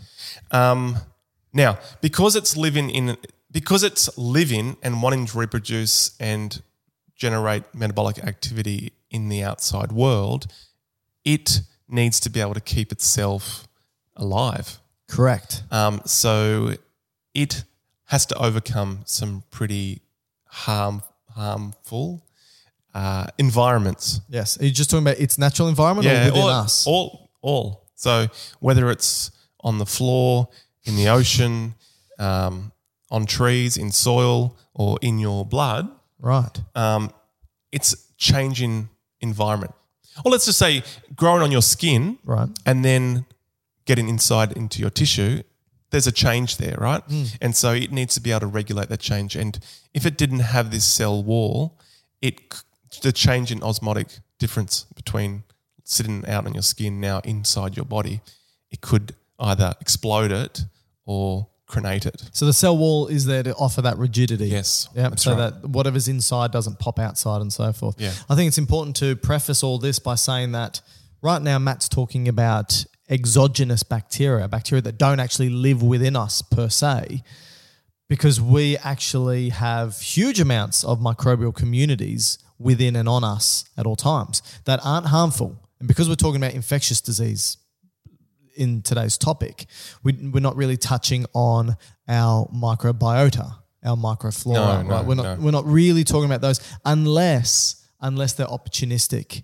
Yeah. In the sense that if our immune system drops down, they then go, "Ooh, okay, I'm going to take advantage of this and try and uh, take hold of a larger environment," and that's when it can potentially be detrimental to, to our health. But there's just as many bacterial cells on and in our body as there are human cells. Yeah. So if you think about who you are as a human being, there's just as many of you as there are bacteria. But if you look at, so that's just the microbes. But if you look at microbiota, this is everything that's also comes along with the bacteria, so the genetic material. And if you look at that, bacterial ge- bacteria and the genetic material outnumber us 100 fold.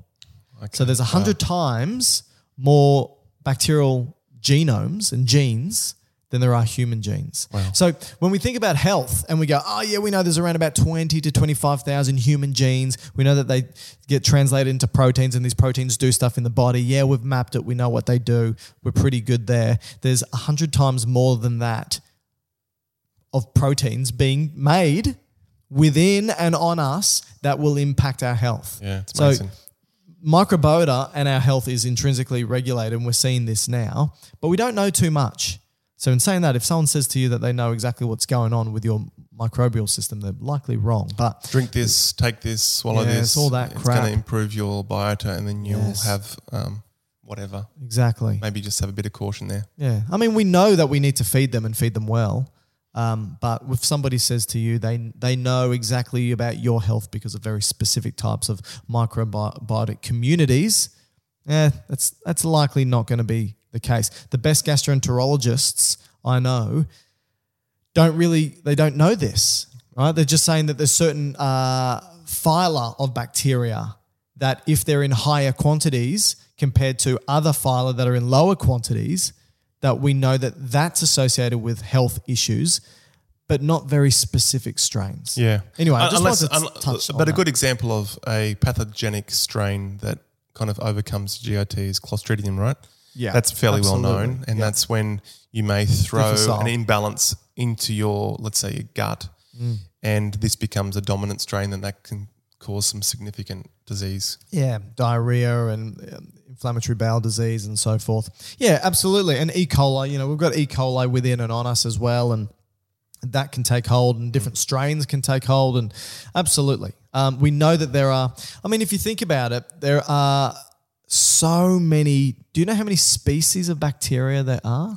I mean, I know there's there's likely millions, um, or I shouldn't say millions. Sorry, there's likely thousands of uh, species of bacteria, but only a handful actually cause us disease. Right. I think that's an important point to take for people to take home listening to this is that regardless of all of these micro microbial organisms we're talking about, there are so many kinds, but only a handful actually cause us disease. That's important. And you, this will be highlighted when we talk about fungi shortly. But sh- we need to talk about the structure of this bacteria. So you said they've got a phospholipid bilayer like us. There's no cholesterol in it, so it's not that strong. So they need something else that's strong, which is a cell wall. We haven't spoken about what that's made up of yet, but that's there because bacteria are going to be changing environments all the time and the osmotic pressures changes, which means th- the concentration of stuff inside and outside of it changes, which means water fluid shifts, move, yeah. and that make, ma- can make things burst and shrink and so forth. but, So this helps with that. Yep. So what is this cell wall made out of, it, and is it important to know? Very much so. Ah. Yeah, the cell wall is made up of a combination of proteins and sugars. So it's generally referred to as a peptidoglycan. So peptidoglycan, cell and, they- wall, and they just all snap together, okay, like Lego blocks, sort like of thing? Lego blocks. Yeah. And depending on the type of bacteria, there's two main categories. There's, I'm sure there's microbiologists listening that goes, I'm sure there's ones that fit outside this. Sure. But generally speaking, there's two main ways to classify bacteria based on its cell wall, and this would be a gram positive bacteria Yep. and a gram negative bacteria. Yep. So the gram positive has a hugely thick cell wall, I think th- 30 Lego blocks thick All right. opposed to a negative, which is I think only one. Okay, and that just so the take-home point is here: gram positive bacteria have a really, really thick peptidoglycan cell wall. The gram negative bacteria only have a very, very, very thin cell Okay. um, wall. But So, so if the gram negative has a thin cell wall and it needs that cell wall for strength, does it have anything else that can yeah, help? it maintain- throws another membrane outside that. So, so gram negative have two Membranes, phospholipid yeah. two phospholipid bilayers. Correct. So, phosphor- so gram negative has a phospholipid bilayer, a thin cell wall, then another phospholipid bilayer, and then gram positive have a phospholipid bilayer and then a thick cell wall. Correct. Both cell walls are made up of peptido- peptidoglycans. Lego blocks snap together. And regardless of whether it's gram positive or gram negative, all that thickness of either thick cell wall membrane or cell membrane, thin wall membrane, Yeah. it's all called an envelope. Okay? It's all, all together. It's called an That's envelope. right. That's right. Okay. Does that make sense? Yeah, that some, makes Now, sense. some bacteria will add an extra thing on, outside that, would be a capsule. Oh yeah. And that, generally speaking, increases the virulence of the bacteria, which means it's more Antigenic. probably not well not so much it's more evasive to being destroyed or found Okay. because it's just a protective outer right. sheath let's say Okay. so it kind of allows it to maybe move around undetected And so, and you, you're probably going to get get there in the next statement, but on the gram negative bacteria, because they've got another cell membrane on the outside, like like we do, embedded in the cell membrane are a whole bunch of molecules Mm. called lipopolysaccharides, which are fats and and sugars, Mm. snapped together. But they're antigenic, right? Which means the has the ability to be recognized by us as foreign, Yeah. but they're also if they're isolated, they, they can be quite toxic to us. yeah it, it, i think that depends on quantity so if you were Okay. flooded with these uh, lipoprotein loli- lipopolysaccharides you'd potentially go into some serious ill effects like shock But yeah, you're right. I think if you were to um, release that into an environment of cells, they would start to get pretty annoyed. So I think well, something that I always talk about with my students is because bacterial infections are quite common. Yeah. And we treat them with antibiotics, Yeah. and there's like a hundred different types of antibiotics. Yeah. They all work by exploiting the differences Yeah. between us and bacteria. Yes. And so you've hi- we've actually highlighted two differences so far. We've highlighted one is that they have a cell wall with- made up of peptidoglycans, and two, I alluded to the fact that they have circular Yeah, double-stranded different DNA DNA. or arrangement of DNA, right? Are there any? Is there anything else that's different between us and them that we can exploit for antibiotic use?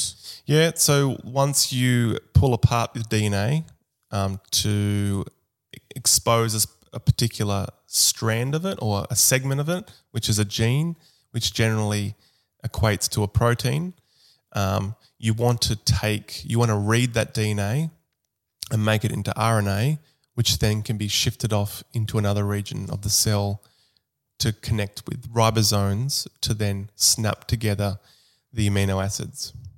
And that's to make a protein. Yeah. And that these amino acids, sorry, these ribosomes are a difference between our ribosomes in our cells Yeah. and what bacteria. That's right. I think we, we've got. I think ribosomes have seventy s. Uh, uh, bacteria have seventy s ribosomes. We've got 80. and we've got ADS. And all that means is it's just the the amount of time it takes for it to sediment when you spin it Oh, okay. into a centrifuge. That's all. Right. So it just has to do with the size and the density. So But they're 70, slightly what, different. what, 70 seconds? I think so. Whereas As is 80 80 seconds. seconds. I think. But, but the take home point is they're just a different size. yes. So if we use antibiotics, we could use an antibiotic that targets the bacteria ribosomes Yeah. without targeting ours, which would then prevent um, side effects or, That's right. or less anyway. That's right. Yeah. Another one. So, So, so just that's- before you move on from that, because you spoke about antibiotics can target the ribosomes specifically because they're different. Can antibiotics target target the peptidoglycan cell wall? yes, They Yep, can. Yep. Like, do you know any antibiotics off the top of your head that Or can do that? Oh, penicillin, Penicillin. There we go. cephalosporin, va- vancomycin. So they all stop what the building of that cell wall, or they dismantle the cell wall, or both. Well, um, when it's being constructed, so the the bacteria's just had children um, split apart, and so that's binary Fission. fission. Um, so they've just broken apart into new ones before they've had a chance to um, create their new cell wall. They need a special enzyme that clips them together, which is called a transpeptidase. Yeah. So that's like a little pincer that goes around and just snaps them together Right. the, the sugar and the protein. Okay, snap, snap, snap, snap, snap, snap, snap. So that's a transpeptidase. Good But- snapping, by the oh, But we way. can call it a. a I think it's named penicillin binding protein. right. Okay, now penicillin comes from a fungus, okay, or fungi, and um, I think what they have in them is a beta lactam ring. That's right. Okay. This beta lactam ring fits into that pincer. So it just jams the pincer up of the bacteria. So the bacteria can't do the pincing to snap the Lego boxes together anymore, Mm. blocks together. So the cell wall just doesn't construct properly and it kind of just falls apart. Yeah. And then ultimately the bacteria hasn't got that strength anymore and it will um, either, d- either lice Yeah, through lices, explosion or crenation. That's right. Yeah. But- okay. So you got you got ribosomes. You got cell wall synthesis. What else? Well, um, there's an important constituent to help um, make genetic material, which is vitamin B9, Mm-hmm. Oh, yeah. sometimes known as folic acid. Now, luckily, humans, we get l- that through our diet, Yeah. but bacteria have to do this kind of complicated They metabolism. make it themselves. They, make it themselves. And We so must that's a, eat it. that's a different. Yep. So we can do that. And We can block the enzymes that um, make the folate for the bacteria, so the, the bacteria loses its ability to have precursors for its genetic um, creation. yeah. So, it will probably antibiotics like polymyxins stop this. sulf sulfonamides. Yeah. Yeah. Yep. And then the last one. Well, Well, there's- it's kind of like the protein synthesis and the the DNA replicating ones. Yeah. So DNA DNA replication is a big one. So you got DNA replication, DNA elongation, you got protein synthesis, you got cell wall. So there's yeah, a whole bunch of and stuff. then the uh, folic acid ones. Yep. Happy Exactly with that? right. Yeah. Um, do you want to talk about um, antibiotic resistance at all? Or Uh, no, I- Okay. I mean, I think the only Yeah. thing to bring up with antibiotic resistance that I think is important is that the reason why it's a, an important thing, and the reason why people say take your, all your antibiotics, even though your symptoms have been relieved, for example, you got to get rid of all of that bacteria, is that many bacteria, for example, like E. coli, their doubling time is 20 minutes. Now, other bacteria have longer, other have shorter, but let's just take E. coli. Every 20 minutes, it doubles. Now, Hmm. you may think, who cares, one to two, two to four, four to eight, and so forth. But within a couple of hours, you've got billions of bacteria, yeah. right? Billions. So, all it takes is for a mutation in one of those bacteria to be present that makes it resistant to an antibiotic. And within a couple of hours of it being in your body and replicating, you've got billions of that resistant bacteria because it's having its, ch- its children that it's selected for. and you can cough it, sneeze it, fart it, whatever out. not sure farting Okay, is Mm, a maybe not method. fart. Poop it out and give it to somebody else, and now they're resistant. So it's important to take an antibiotic to its full course to get rid of all of that bacteria that's present. So I think that's an im- an important thing to highlight. The one thing I'll add, because it- it kind of does go with the anatomy of the bacteria, is a structure called a plasmid, Yeah, that's which important. which is different. This is genetic material. I think it's double-stranded, circular genetic material. Yep. But the difference is it it doesn't really play a role in the, the directly the functionality of the bacteria. So if a bacteria wasn't to have plasmid, it wouldn't die.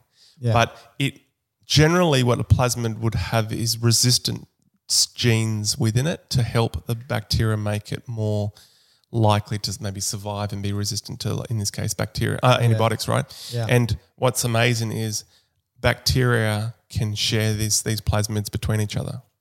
So you might have a bacteria that has some resistant genes against an antibiotic, Yep. and its neighbors down the road, down in another lymph gland, might say, "Hey, we need some help here.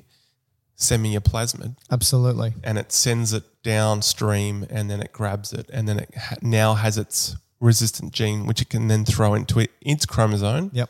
and now it's maybe resistant to penicillin That's right.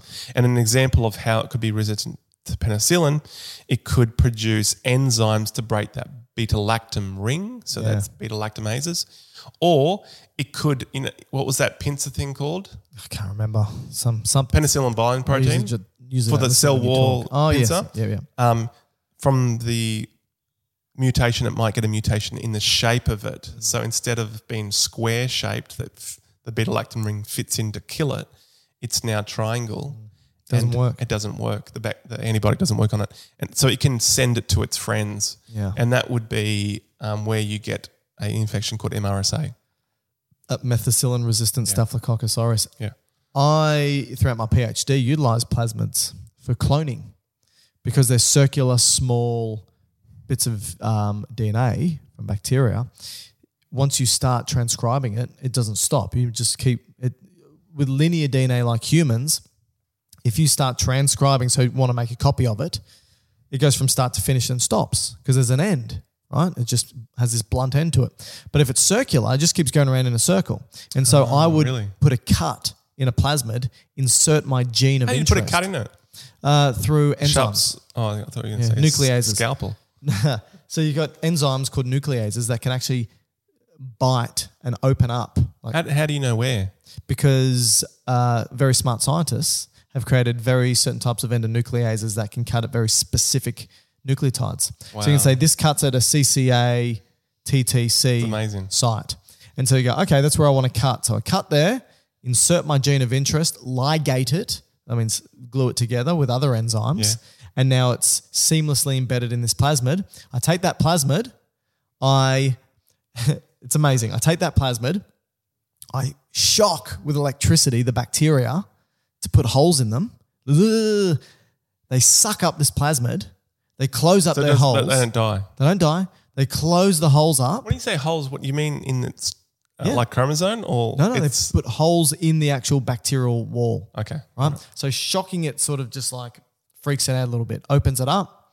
It's called electroporation Okay, and it sucks up the plasmid. yeah, It just bre- all you need to do is it doesn't need to go into a nucleus because there's no nucleus in bacteria. It just has to go into the bacteria, and because all the transcriptional machinery is just floating around, Mm. it just makes copies. And because bacteria double every 20 minutes, I did that at 5 p.m. I'd come back the next morning.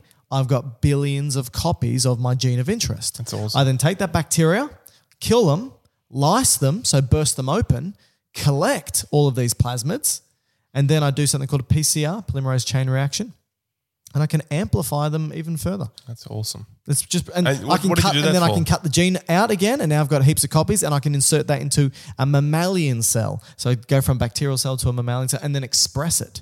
It's just amazing. What did you do that for? Oh, who knows? PhD. Who remembers?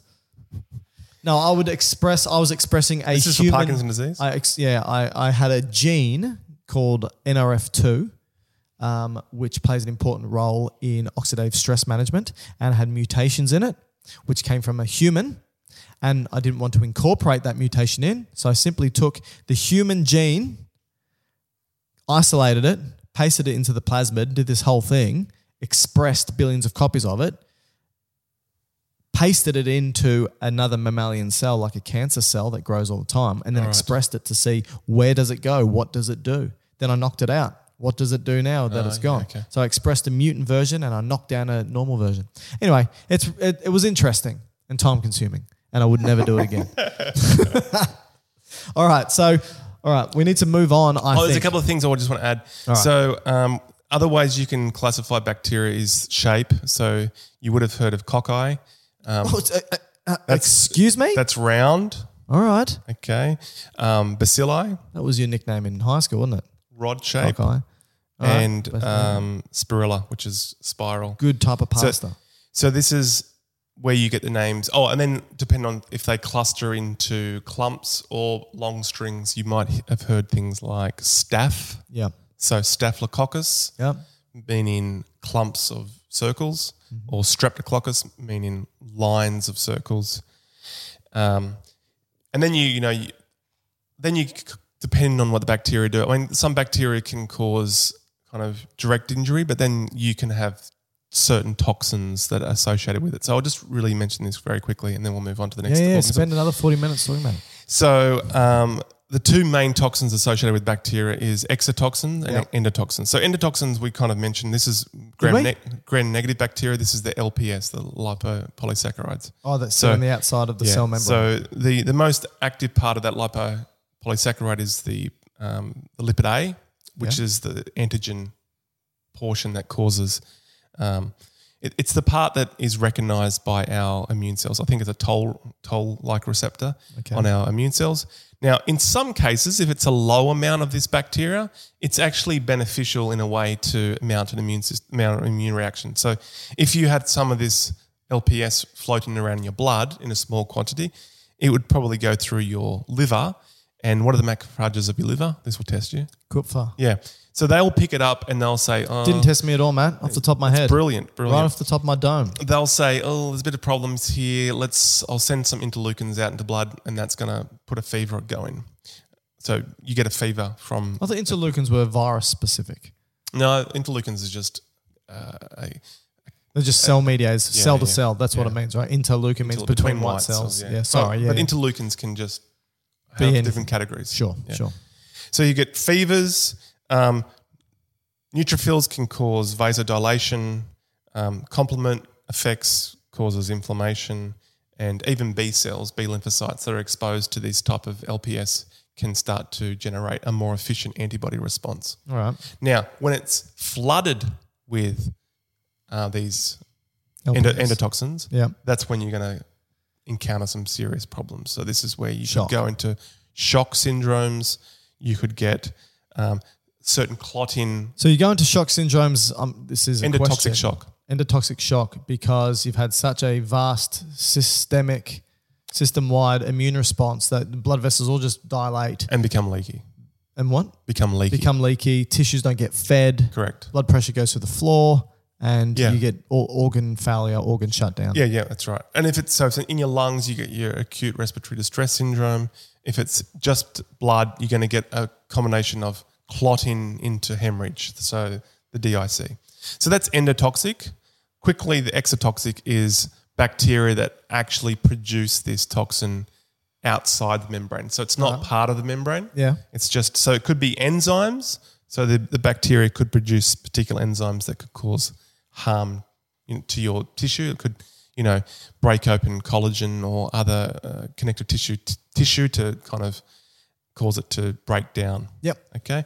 Or you may get certain um, exotoxins that c- can cause neurological deficits. So this would be like um, botulism or Oh, okay. or tetanus. So these play a role with um, the way that neurotransmitters work at the synapse. So when people get Botox, they're injecting exotoxins. So that causes flash, flaccid paralysis. So Oh. that just makes all your muscles go floppy. Right. And so if that's in your forehead, Yeah. it just No wrinkles. Oh, You, you don't get any wrinkles. Right. right. It's got floppy forehead. But say, but saying that, which again was my nickname in primary school. Horrible.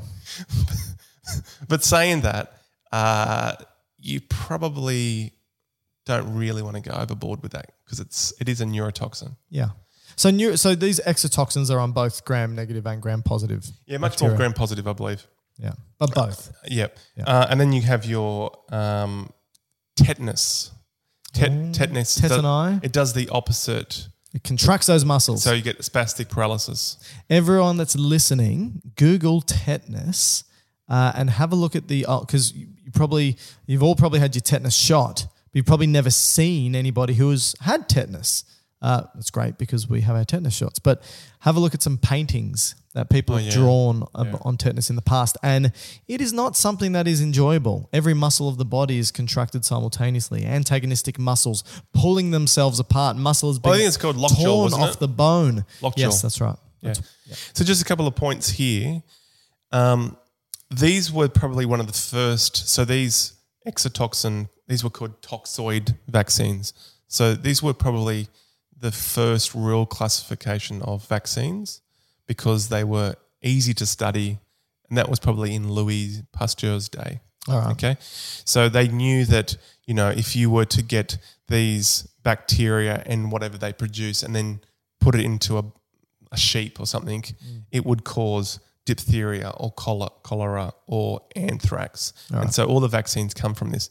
Now, a sad story from this was they, I I think it was diphtheria, and this was probably in the 20s, I think, in America Yeah. they would I could have the date slightly wrong, but it's around that time. They what they would do is they'd get the diphtheria toxin and they would inject it into horses. Into horses. Into horses. Okay. And the horses would say Now, diphtheria causes diphtheria causes probably dysentery. No, that's cholera. Oh, that is diphtheria is, more respiratory. Oh, yeah, yeah, yeah, I of think course. diphtheria means leather. Yeah, yeah, yeah. So the back of your throat became like a, a leather pouch. Yes. Which then can dislodge and cause respiratory issues. Wonderful. So I think so. It was more of a childhood condition where Yeah. children would get serious respiratory issues.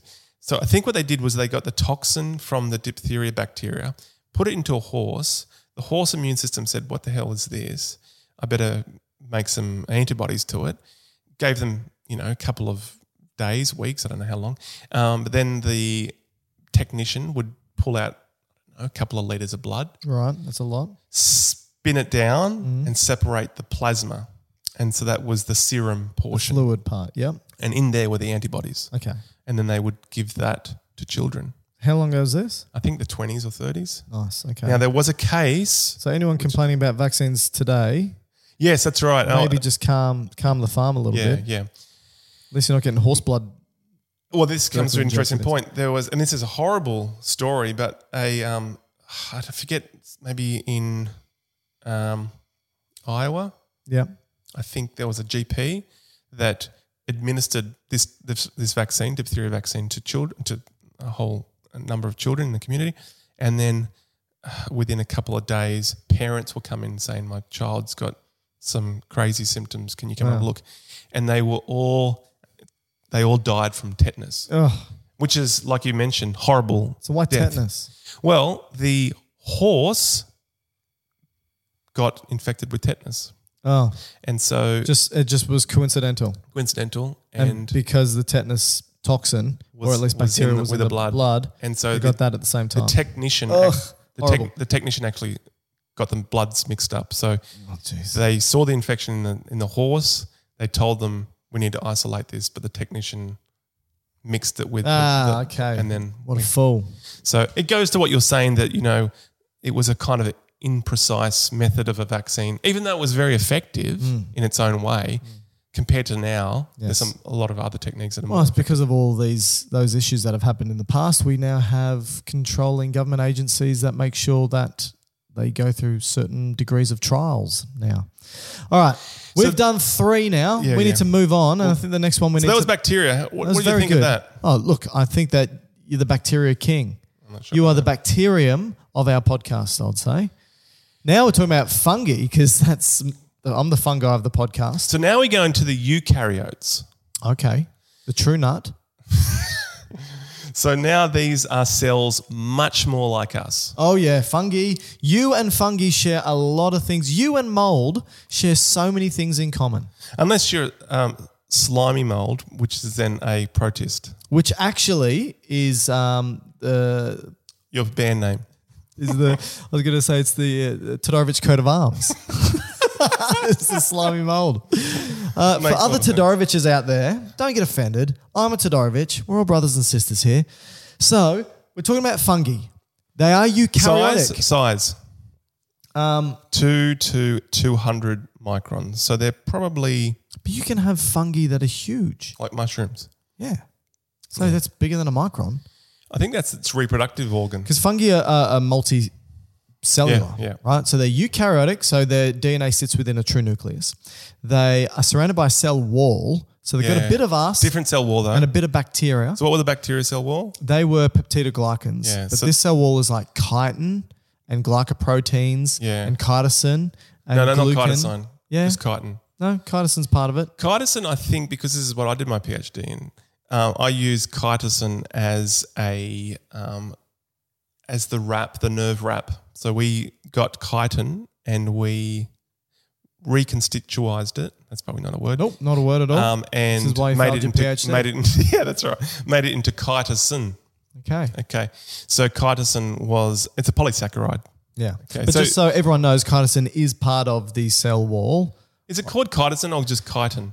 You've got chitin and chitosan. Okay, And so the difference between the two is the that's all right, you've fallen off your chair.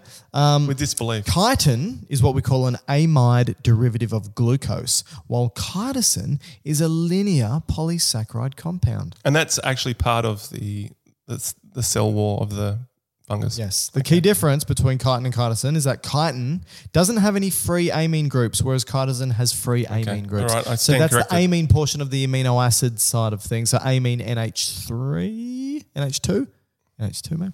Who cares? All right. So fungi cell wall made up of not peptidoglycans Yeah. is basically Yeah. the point here. It's made up of chitin, predominantly glycoproteins, man, and so forth. Uh, so fungi are strange creatures because they're a little bit like us. They're a little bit like fungi. They're a little bit like plants. In actual fact, fungi are more closely related to us than Plants. plants. So more to animals, you mean? Oh yeah. So in the split, in the evolutionary split, you had us split away from plants, and when I say us, I mean our ancestors, and then our Doroviches. our split split again. Todoroviches are way back. Slimy molds.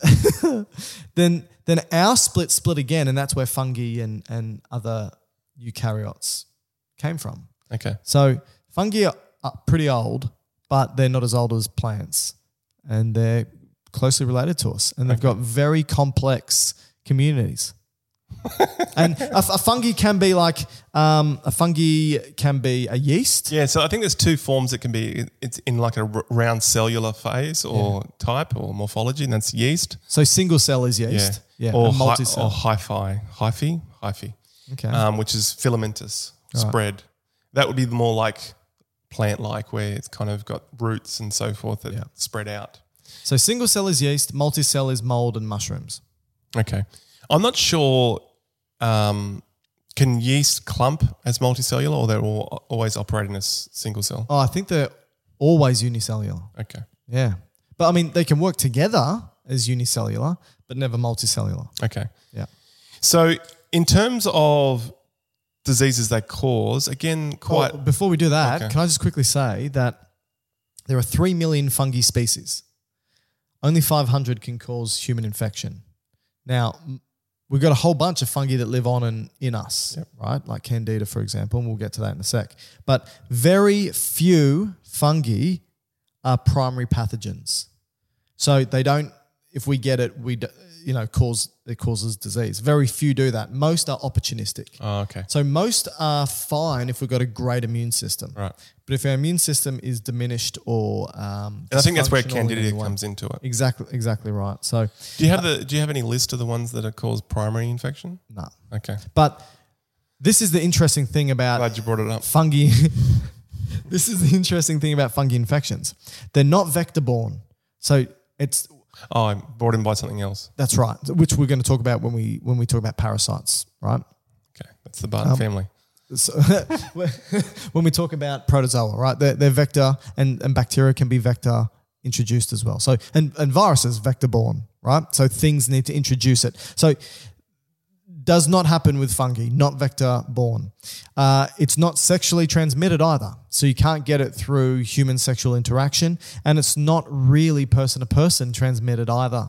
So, you have a look at all the different ways that these other infectious diseases come to us, and it's not how fungi works. Fungi we often get because it's already living on or in us, Oh, so it's- and it then becomes opportunistic. Okay, we all can get it from elsewhere, like mold. You can get i- inhalation of spores and so forth, but generally speaking, opportunistic, already in and on us. I thought that's an important point Yeah, to yeah, it's interesting. to bring about that you didn't know. I definitely didn't know. No, I didn't even know about Cotton's, Cotterson, and that was and he my did his PhD, on it. Yeah, it's okay, crazy. everyone, what a moron. All right. So in terms of infections, there's kind of two main categories of what infections they cause is superficial All right.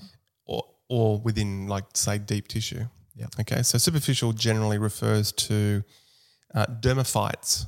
Dermophytes. Is this where one skin fights another piece of No, skin? phytes is in loving, I think. Or f- no, it's phyte. That's No, interesting f- because it sounds like the opposite of what it should be, where yeah, it's hating. pH. pH. pH. Oh, so the power of hydrogen. So So dermo. What, what do we know about the, the prefix dermo? dermo means skin. Yeah. So this is basically the superficial types of infections And fungal phyte. infections. And fight is the act of loving. Is that right? Well, that's philic. It's good. Yeah, but philic is uh, Love. being, Okay. but f- is fight doing? Not sure. So this is referring to infections, um, superficial infections to skin, hair, nails. So the outside covering of us. Yeah. Now these are generally going to be referred to as tinea, Tinea. tinea, which like is what you've got between your toes. well, th- what you would call that tinea pedis, because pedis being foot. Okay. Whereas if you had tinea capitis, Fight means plant. there we go. We're way idiot. off. So skin plant, which makes more sense. We're way off. because fungi being a skin plant. Why'd you say fight means love? Where'd you pull that from? You just made that up. Yeah, I'm not sure where I got that from. Yeah, okay. So, So how this- much can the listeners believe you, Matt, with anything you say now? So the tinea is sometimes referred as wing, ringworm, but that is not going to be hel- helminths that we're going to mention shortly. So it's not so, it's actually not fungi, it's helmets. It's not actually a worm. It's a incorrect terminology when you hear the term Wait, ringworm. I'm confused. Is ringworm It, it's basically meaning uh, you know tinea, a um, fungal infection to the skin. It is fungal. Yeah. So it's not a worm. It's not a helminth. It's not a protozoa. It is a fungi. Right. So that tinea that you've got, So if you've got tinea Infesting pedis, between- yeah. tinea pedis, sometimes known as athlete's foot, yes, that's affecting the skin nails, but on your feet, right. like pedis meaning Foot. foot. So Where- what's the other tinea? Capitis, which would be scalp or head, And is it the same same thing. fungi? Yep. Just in a different Just in a spot. different location. Right. Yeah. Interesting. Then you can have the deep, the deep ones, which would be systemic and affecting organs. This is probably the ones that are most likely to uh, happen to immune compromised Yeah, persons, so the opportunistic fungal Yeah, infections. and that would be life threatening. Mm, and this would absolutely. be probably p- people with HIV. Finally, the most common one that would be impacting humans in terms of a, a yeast fungal infection would be the Candida, which Yeah. is a yeast. candida. Okay. Opportunistic, again, it can be in two forms one being the rounded yeast like, Hmm. or the um, phyla hypha spread, which has the ability to kind of burrow in, I think, through your skin Okay. and cause the infection. And The most- candida's all many- over the place, right? Many different types Body or s- wise. species of, but the most common is the Candida albicans. Candida. Yeah, Candida. Yeah. Um, There's also a really important respiratory one, which is uh, aspergillosis, and that causes that would be more mold, right? Uh, yeah, and that's 3 million deaths per year is from chronic pulmonary aspergillosis. Yeah, that's um, through, like you said, spores through the airway, right? Yeah. Um, finally, what in terms of say these infections, the candida, Dida, yeah. um, they would generally manifest in particular locations. So um, mouth, so that's sometimes referred as oral thrush. Um, for babies, they can get like a nappy rash around the groin, and then for more so women uh, in the vagina or around the vagina. Now, the reason it kind of manifests as like um, it almost looks like pustules. That's not so much pus like you would see in a bacterial infection. It's actually the degradation of keratinocytes and keratin, which Yeah. forms like a coagulated protein like of our cells. of our cells. Yeah. So it would kind of produce enzymes that would destruct your keratinocytes. Whether it's on, if it's on your skin, it would be keratinized, or if it's a mucous membrane, non-keratinized. But breaks down that kind of layer, which causes like the cottage cheese appearance, which is um, Oh, Thanks for that. on the back of your tongue or the tonsils, and that's how it would manifest in a with oral thrush. Okay. There, I think that's really it. And, and in most cases, the the reason why you'd get these candida infections would either be through old or y- very young people where their immune system hasn't been uh, Matured enough. matured enough, or in certain people that have compromise in their immune system, Absolutely. or more so diabetics. I think that's probably more to do with high Sugar. amounts of sugar. Yeah, being uh, just a nutrient for it to grow. So that's fungi or right. fungus. Yep. Um, th- now we move. Can I also say people, it- it- it's referred to as mycotic disease. Yeah. Mm. So fungal disease, mycotic. So people who, s- mycology. Mycosis. mycology. My, so mycosis is being infected by fungus. Yeah. Uh, mycotic disease, referring to fungal diseases. Antimycotics is the drugs. That's right. useful. And mycology is the study of fungi. Okay. Just so everyone knows, because you may read that term and go, wait a minute, it doesn't And necessarily. phytes mean plants. Yeah, that's right. That's right. All right. Uh, protozoa. protozoa or I what think, the heck are these I things? think these are technically should be classified as proto- protists, which Okay. is the umbrella term. I think protozoa is just one arm of them. Oh, okay. The because the slimy molds uh, protists, but not Yeah. prot- protozoa. Oh, so the okay. So these are sized about one to five micro, uh, sorry, one to fifty microns in size. They're eukaryotic, so they are cellular like us, but they're usually unicellular, so they operate. They're single operators. Yeah. Okay. Um, how do they get around? Well, they've got Good question, Matt. they've got a flagella. so well, can I just say that you can divide them in accordance with their locomotion? okay? So you can have flagella, you can have pseudopodia. Okay, I'm going to say it. You're going to say what it means. You- They can have flagella, Uh, tail maybe. right? Pseudopodia. Um, they drag themselves along the ground with uh, cellular extensions. Yeah, like feet. Uh, I don't think it's feet. I think they just podia, pod, pod, feet. Ah, okay. So pseudopodia means fake feet. okay. All right. Sporozoa. Is this, is this how macrophages move, like the same kind of way? yes. Okay. Sporozoa. Can I just say something about macrophages? Yeah, no, that's cool. You can just uh, interrupt anytime you want. just because I heard it the other day and I thought it was cool. Macrophages? Yeah, it's Yeah, just something go on. interesting about macrophages. Yeah. Oh, You know when someone gets a tattoo, Yeah. um, where does the ink go? Um, into macrophages. you don't set it up like that. Um, the ink, I have no idea. Where does the ink go? Well, um, because your s- epidermis is a conveyor belt of cells, Yes. and they just it kind of goes from the base layer to the top and then exfoliates off. Yeah. It has to be below the bottom layer because if it was in the epidermis, The it, ink would just, disappear. exfoliates off. Okay. Yep. like a, a fake tattoo. You know, the ones you used to print on yourself. They eventually, yeah, anyway, that's probably a bad example. All my tattoos are fake tattoos. but if you get it under the basal cell, it will stay there. All right.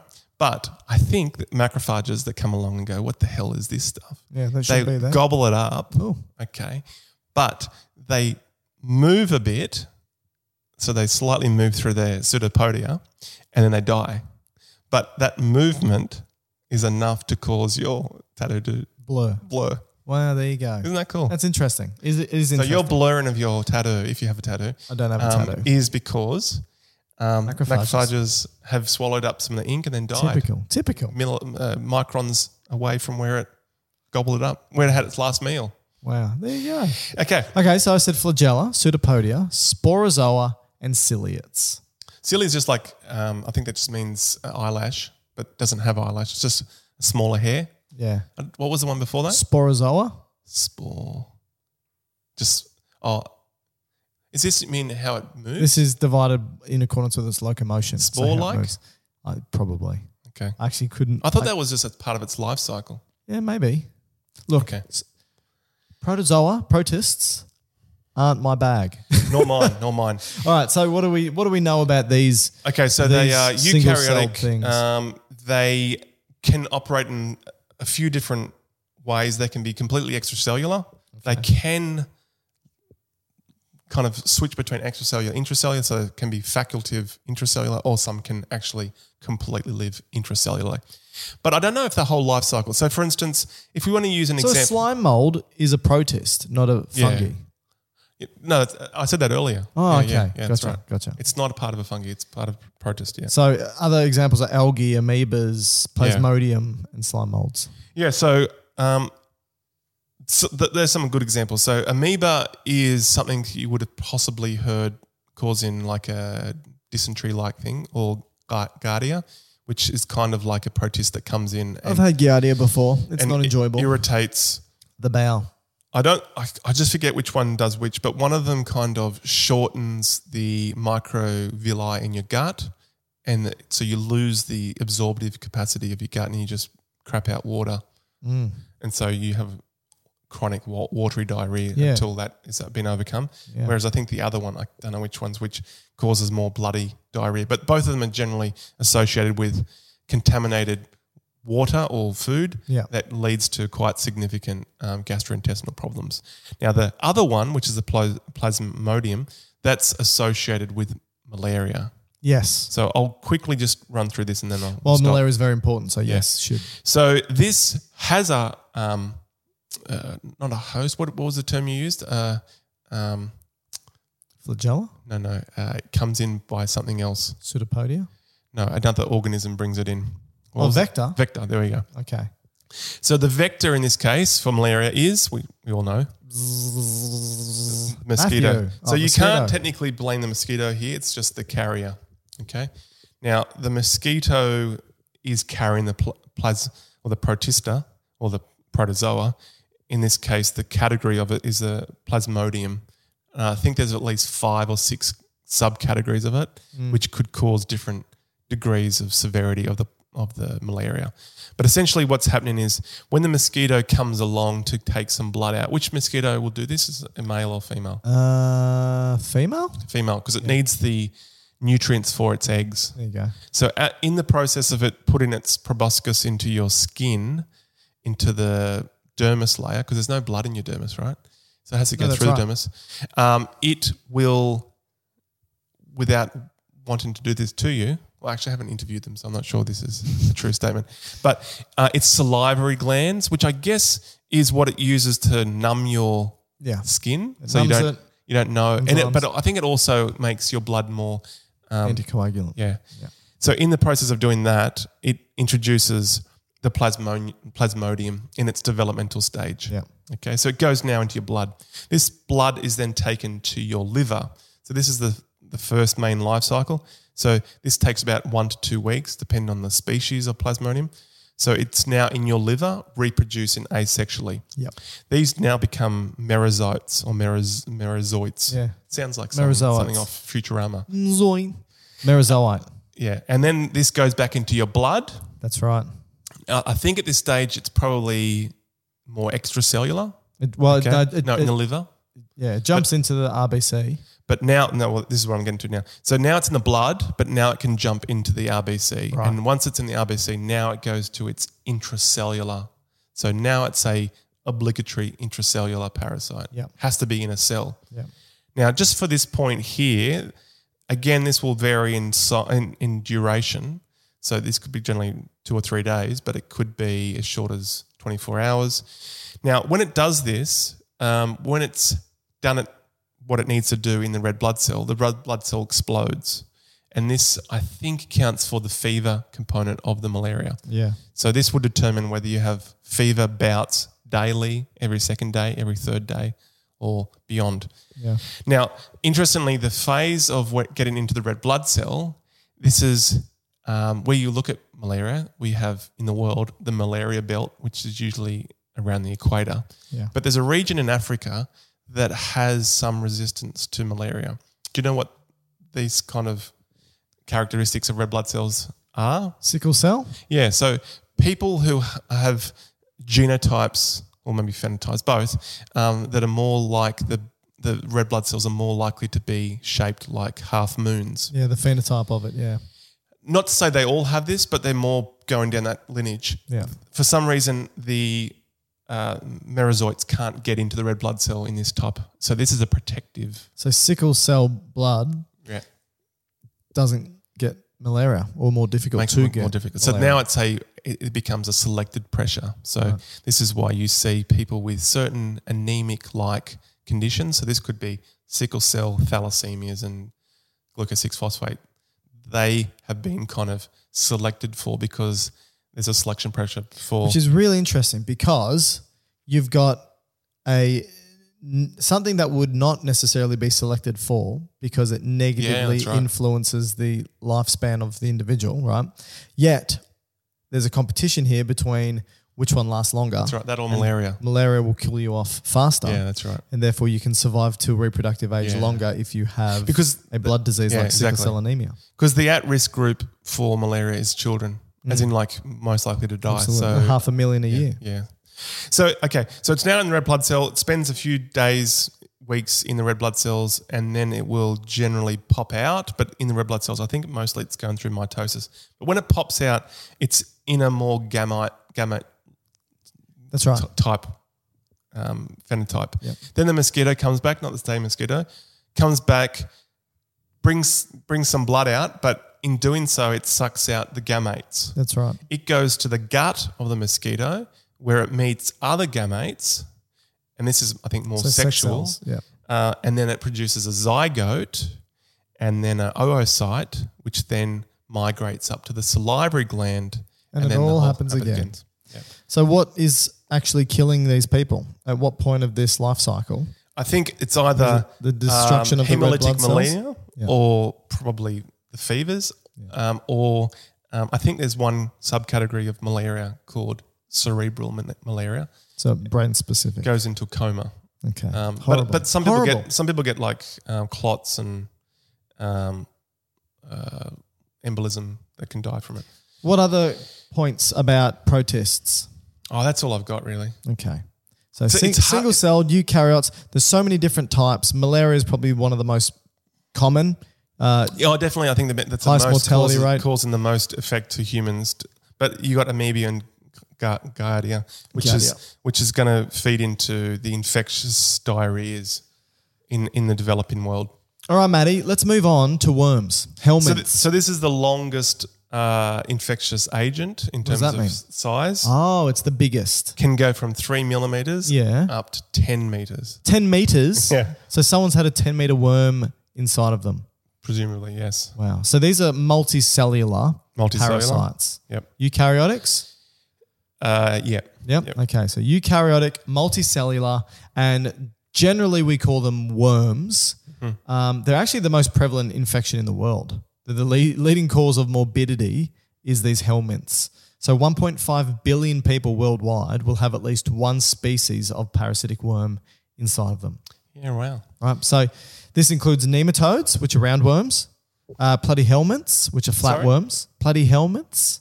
That was a swear word. No, no, platyhelminths. Nematodes are roundworms.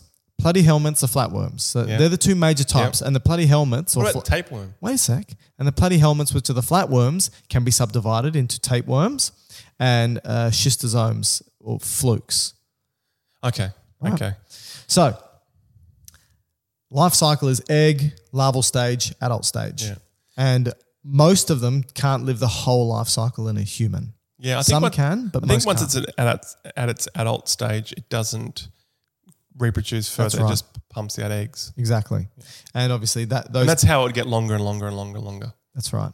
Um, mortality rates are pretty low for helminths because they want to live with us, uh, but the morbidity is quite high, especially in children. So the diseases that come along with it are quite high, and often they're like nourishment issues, malnourishment, because there's a competition for the food stuff that's coming in. So if it's a child, malnourishment, but also growth and development issues can be. And I think this is where the um, the hypothesis or theory of the um, what's it called the hygiene theory comes from. Yeah. In terms of we've always lived with worms. For a worm to survive in us, it has to produce like a an um, an an immune suppressing response, and in doing so, um, it could actually uh, bring your immune vigilant down a bit. And so the thought, and it's a hypothesis, I'm not sure where it currently stands. I read this a number of years ago. But the thought is because we've always been infected by worms, our, it keeps our immune system in check a bit. And so when we live in a, a society now where we're ultra sanitized, let's say, and we don't have worms living in us, our immune system kind of is bored, doesn't have anything to do. Yeah. So it's more likely to cause hypersensitivity and autoimmune diseases. Yeah. And I think there's, a, there's there's been discussion that even in some conditions like some irritable bowels, that if you were to be infected by let's say one of these helminths, it can actually improve. yeah.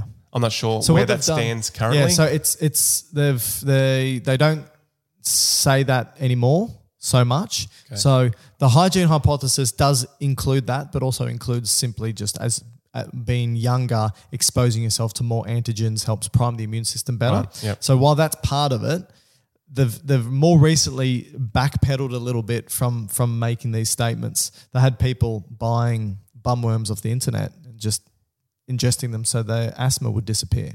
But the problem is with with this, and this is what they've been finding recently, is that where does bumworms fit into the um, three categories? oh yeah, so they'll be tapeworm. okay, Bumworm's a tapeworm. Um, so a type of flatworm. So uh, that's right, type of platyhelminth.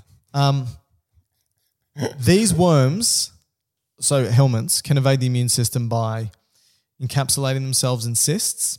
And Okay. Oh, so they just remain outside the immune system's target zone. They can acquire host antigens. So they basically become indistinguishable from the host. And then the third one, which is what you were talking about, is they inhibit or downregulate the host immune system. And in doing so, it dampens the immune system from hyperactive immune disorders like asthma and, and, and so forth. But in saying that, they've now shown that it does increase the risk of other infections like tuberculosis and HIV and so forth. does Oh, it? Okay. Yeah. So, so while th- there's sort of like that trade off, while it may diminish asthma in some people, or at least the symptoms of asthma, because it's a hypersensitive disease, hypersensitivity disease, it increases the risk of other infections. Um, so, in like the the types of diseases that these things can cause are usually due to just obstructions. If you've got like a ten meter worm that's blocking up a bowel, right? Um, 'Cause They can al- they can also go to liver, right? And then just yeah, flukes and they yeah, just kill often fluke. liver cells off. That's right. So you're gonna have liver flukes, and if you Google a liver fluke, it's the grossest thing you've ever seen. Um, they can invade host cells and tissues, and therefore cause damage. Uh, and they can also compete for nutrients like B12, for example, just is a blood. common one. or blood. And I think that's the main issue with the most common one being the hookworm. Mm. If you had a handful of them, would be no issue. But if you had thousands, That's a a- and they're yeah. pulling a lot of blood out of your gut, um, then you're going to have issues. And that's a big, that's a, it's an important point because, m- like I said, 1.5 pe- billion people around the world are living with at least one of these worm species, um, mostly to no effect, Mm. right? But if you've got, if they're too big or there's too many, then or it'll- you become it'll affect. immune compromised, maybe. Or you become immune compromised. Now, interestingly, some people who've had these worms, if they get cured chemotherapeutically, so just with drugs, not cancer treatments, but you know, drugs, um, many of them actually don't get infected again, reinfected. okay. We don't know why. Um, but we think that this gives us a good indication that we might be able to have a vaccine for helminths. So they, they think that you can prime the immune system from previous exposure somehow And that's what vaccines do Yeah. primes the immune system from a previous exposure or an exposure in a different way. Um, so, look, that's I don't have too much more about these helmets. I know that they can be gross, uh, and my daughter has had tapeworm. Oh. Um, that's not I enjoyable. remember, I remember you telling me that story. Yeah, it's not enjoyable. What happened is that she got restless legs. Uh, Do she you know the link there? She couldn't eat. Yep, there is. Do She- you, don't know, do you know what it is? no, I'm not sure. I think it's just uncomfortableness. Um, uh, hunger waned. Should go from moments for eating a lot to not eating much at all. and is that just like a um? Generally, kids just get it from like Other kids. hyg- hygiene, not washing hands and then That's eating. right. Yeah, it's poo. It's through poo. So just fecal oral. Yeah, kindy. Um, and then during the day, not too bad. And then it's nighttime. That's a nightmare because at night, I, we don't know what it is, but I think when the light goes, turns off, they then are attracted outside Back, Backstreet the Boys. song. bumhole, the back strip. that's right. That's that's their that's Baby, the band when name the for them. lights go out. Oh, I thought you meant because they were coming out the bumhole. That's why they were called the Backstreet Boys, not because of the song. Um, yeah, so she would like be crying and saying her bum is itchy and sore, and then you'd have a look, dozens just crawling out of the bum, um, just wriggling out, and they're like maybe like a couple of mils long, white worms, just wriggling out, and so. You, you just give them a, a, a drug and you saw them come out all dead. Oh yeah, right? they come Heaps. out. Yeah, and it takes days. So it's like a one. It's it's a it's a single treatment, uh, about ten days apart. Um, so two- because you two got to treat- because you got to get rid of the active and then pr- prevent the cysts coming. exactly right because so she probably got it a month prior, and it takes the life cycle for the eggs to grow to that in about a month, and then you have to give the first lot of the metrozolinide, I think it Yeah. is, um, and that kills off the active ones, and then any eggs that remaining. Um, you got to give them another dose ten days later. They'll It's- hatch and then you got to Exactly. get them off. And you got to clean the crap out of your house. Did you well. did you get it? I didn't get it, but I took the drug. yeah. So So we- and that is that generally We what now just is deworm recommended? her every couple of months now. We just give her the metrozolinide every six months. Okay. Um, oh, not every six months, probably once a year. We give her that just to, and then we'll stop soon. But while she's at kindy and she's not very good at the whole hygiene thing, Mm-hmm. um, we do that. So yeah, it, it's it's a nightmare. It was a nightmare because it happened for even when you gave the drugs, it was still three three nights of no sleep because she got an itchy bum. What do you do? And you- and the, the problem is you s- they I guess that's just scratch. like a histamine response, right? Yeah, and they scratch, and then they go under their nails, and Yeah, then so they that's how it's reintroduce it. spreads. Yeah, it's horrible, horrible. Anyway, I think we're done, Maddie. I think we've done viruses, prions, bacteria, fungi, protozoa, and helminths, and it only took us two hours. One fif- one hour fifty five minutes. That's right. Pretty good. Pretty good. Uh, everybody, look, if you're still listening, thank you so much. Please give Staying us awake. five stars. You can rate us now on Spotify. Oh my God. Rate us on Spotify. Give us five stars. Tell us how amazing we are. If we're not worth five stars, go do something else. Go listen to Joe Rogan. Hey, you can listen to both of us. There's some entertaining things on that program, but uh, there's also. I just some- meant Spotify. I don't. Oh. I wasn't. Right. saying right. anything. Okay. Maybe I'll cut that out of this episode. um, you can send us an email at g- uh, gubiosciences at gmail.com or just me, Dr. Mike Todorovich at gmail.com. I'm Topic on, requests. I'm on Instagram, Dr. Mike Todorovich. I'm on TikTok, Dr. Mike Todorovich. I'm on Twitter, Dr. Mike Todorovich. Matt's on nothing because he's boring. But you Don't have can the see him time. on Don't have the time. yeah, okay, like I do. All right, everybody, it's wonderful to uh, have another chat with you. And Matt, it's it's good to see you. Grand, like always. See you, everyone. At, at the start of this podcast, Yeah. I was like friend, colleague, Yeah. um, etc. Now Enemy, enemy. enemy, enemy of the state. Okay. All right, see you, everyone. See you, Mike. Planning for your next trip? Elevate your travel style with Quince. Quince has all the jet setting essentials you'll want for your next getaway, like European linen, premium luggage options, buttery soft Italian leather bags, and so much more. And is all priced at 50 to 80% less than similar brands. Plus, Quince only works with factories that use safe and ethical manufacturing practices. Pack your bags with high-quality essentials you'll be wearing for vacations to come with Quince. Go to quince.com/pack for free shipping and 365-day returns. Mom deserves the best, and there's no better place to shop for Mother's Day than Whole Foods Market. They're your destination for unbeatable savings, from premium gifts to show-stopping flowers and irresistible desserts. Start by saving 33% with Prime on all body care and candles. Then get a 15-stem bunch of tulips for just $9.99 each with Prime. Round out Mom's menu with festive rosé, irresistible berry chantilly cake, and more special treats. Come celebrate Mother's Day at Whole Foods Market. Imagine the softest sheets you've ever felt. Now imagine them getting even softer over time. That's what you'll feel with Bowl and Branch's organic cotton sheets. In a recent customer survey, 96% replied that Bowl and Branch sheets get softer with every wash. Start getting your best night's sleep in these sheets that get softer and softer for years to come. Try their sheets with a 30-night guarantee. Plus, get 15% off your first order at bowlandbranch.com. Code BUTTERY. Exclusions apply. See site for details.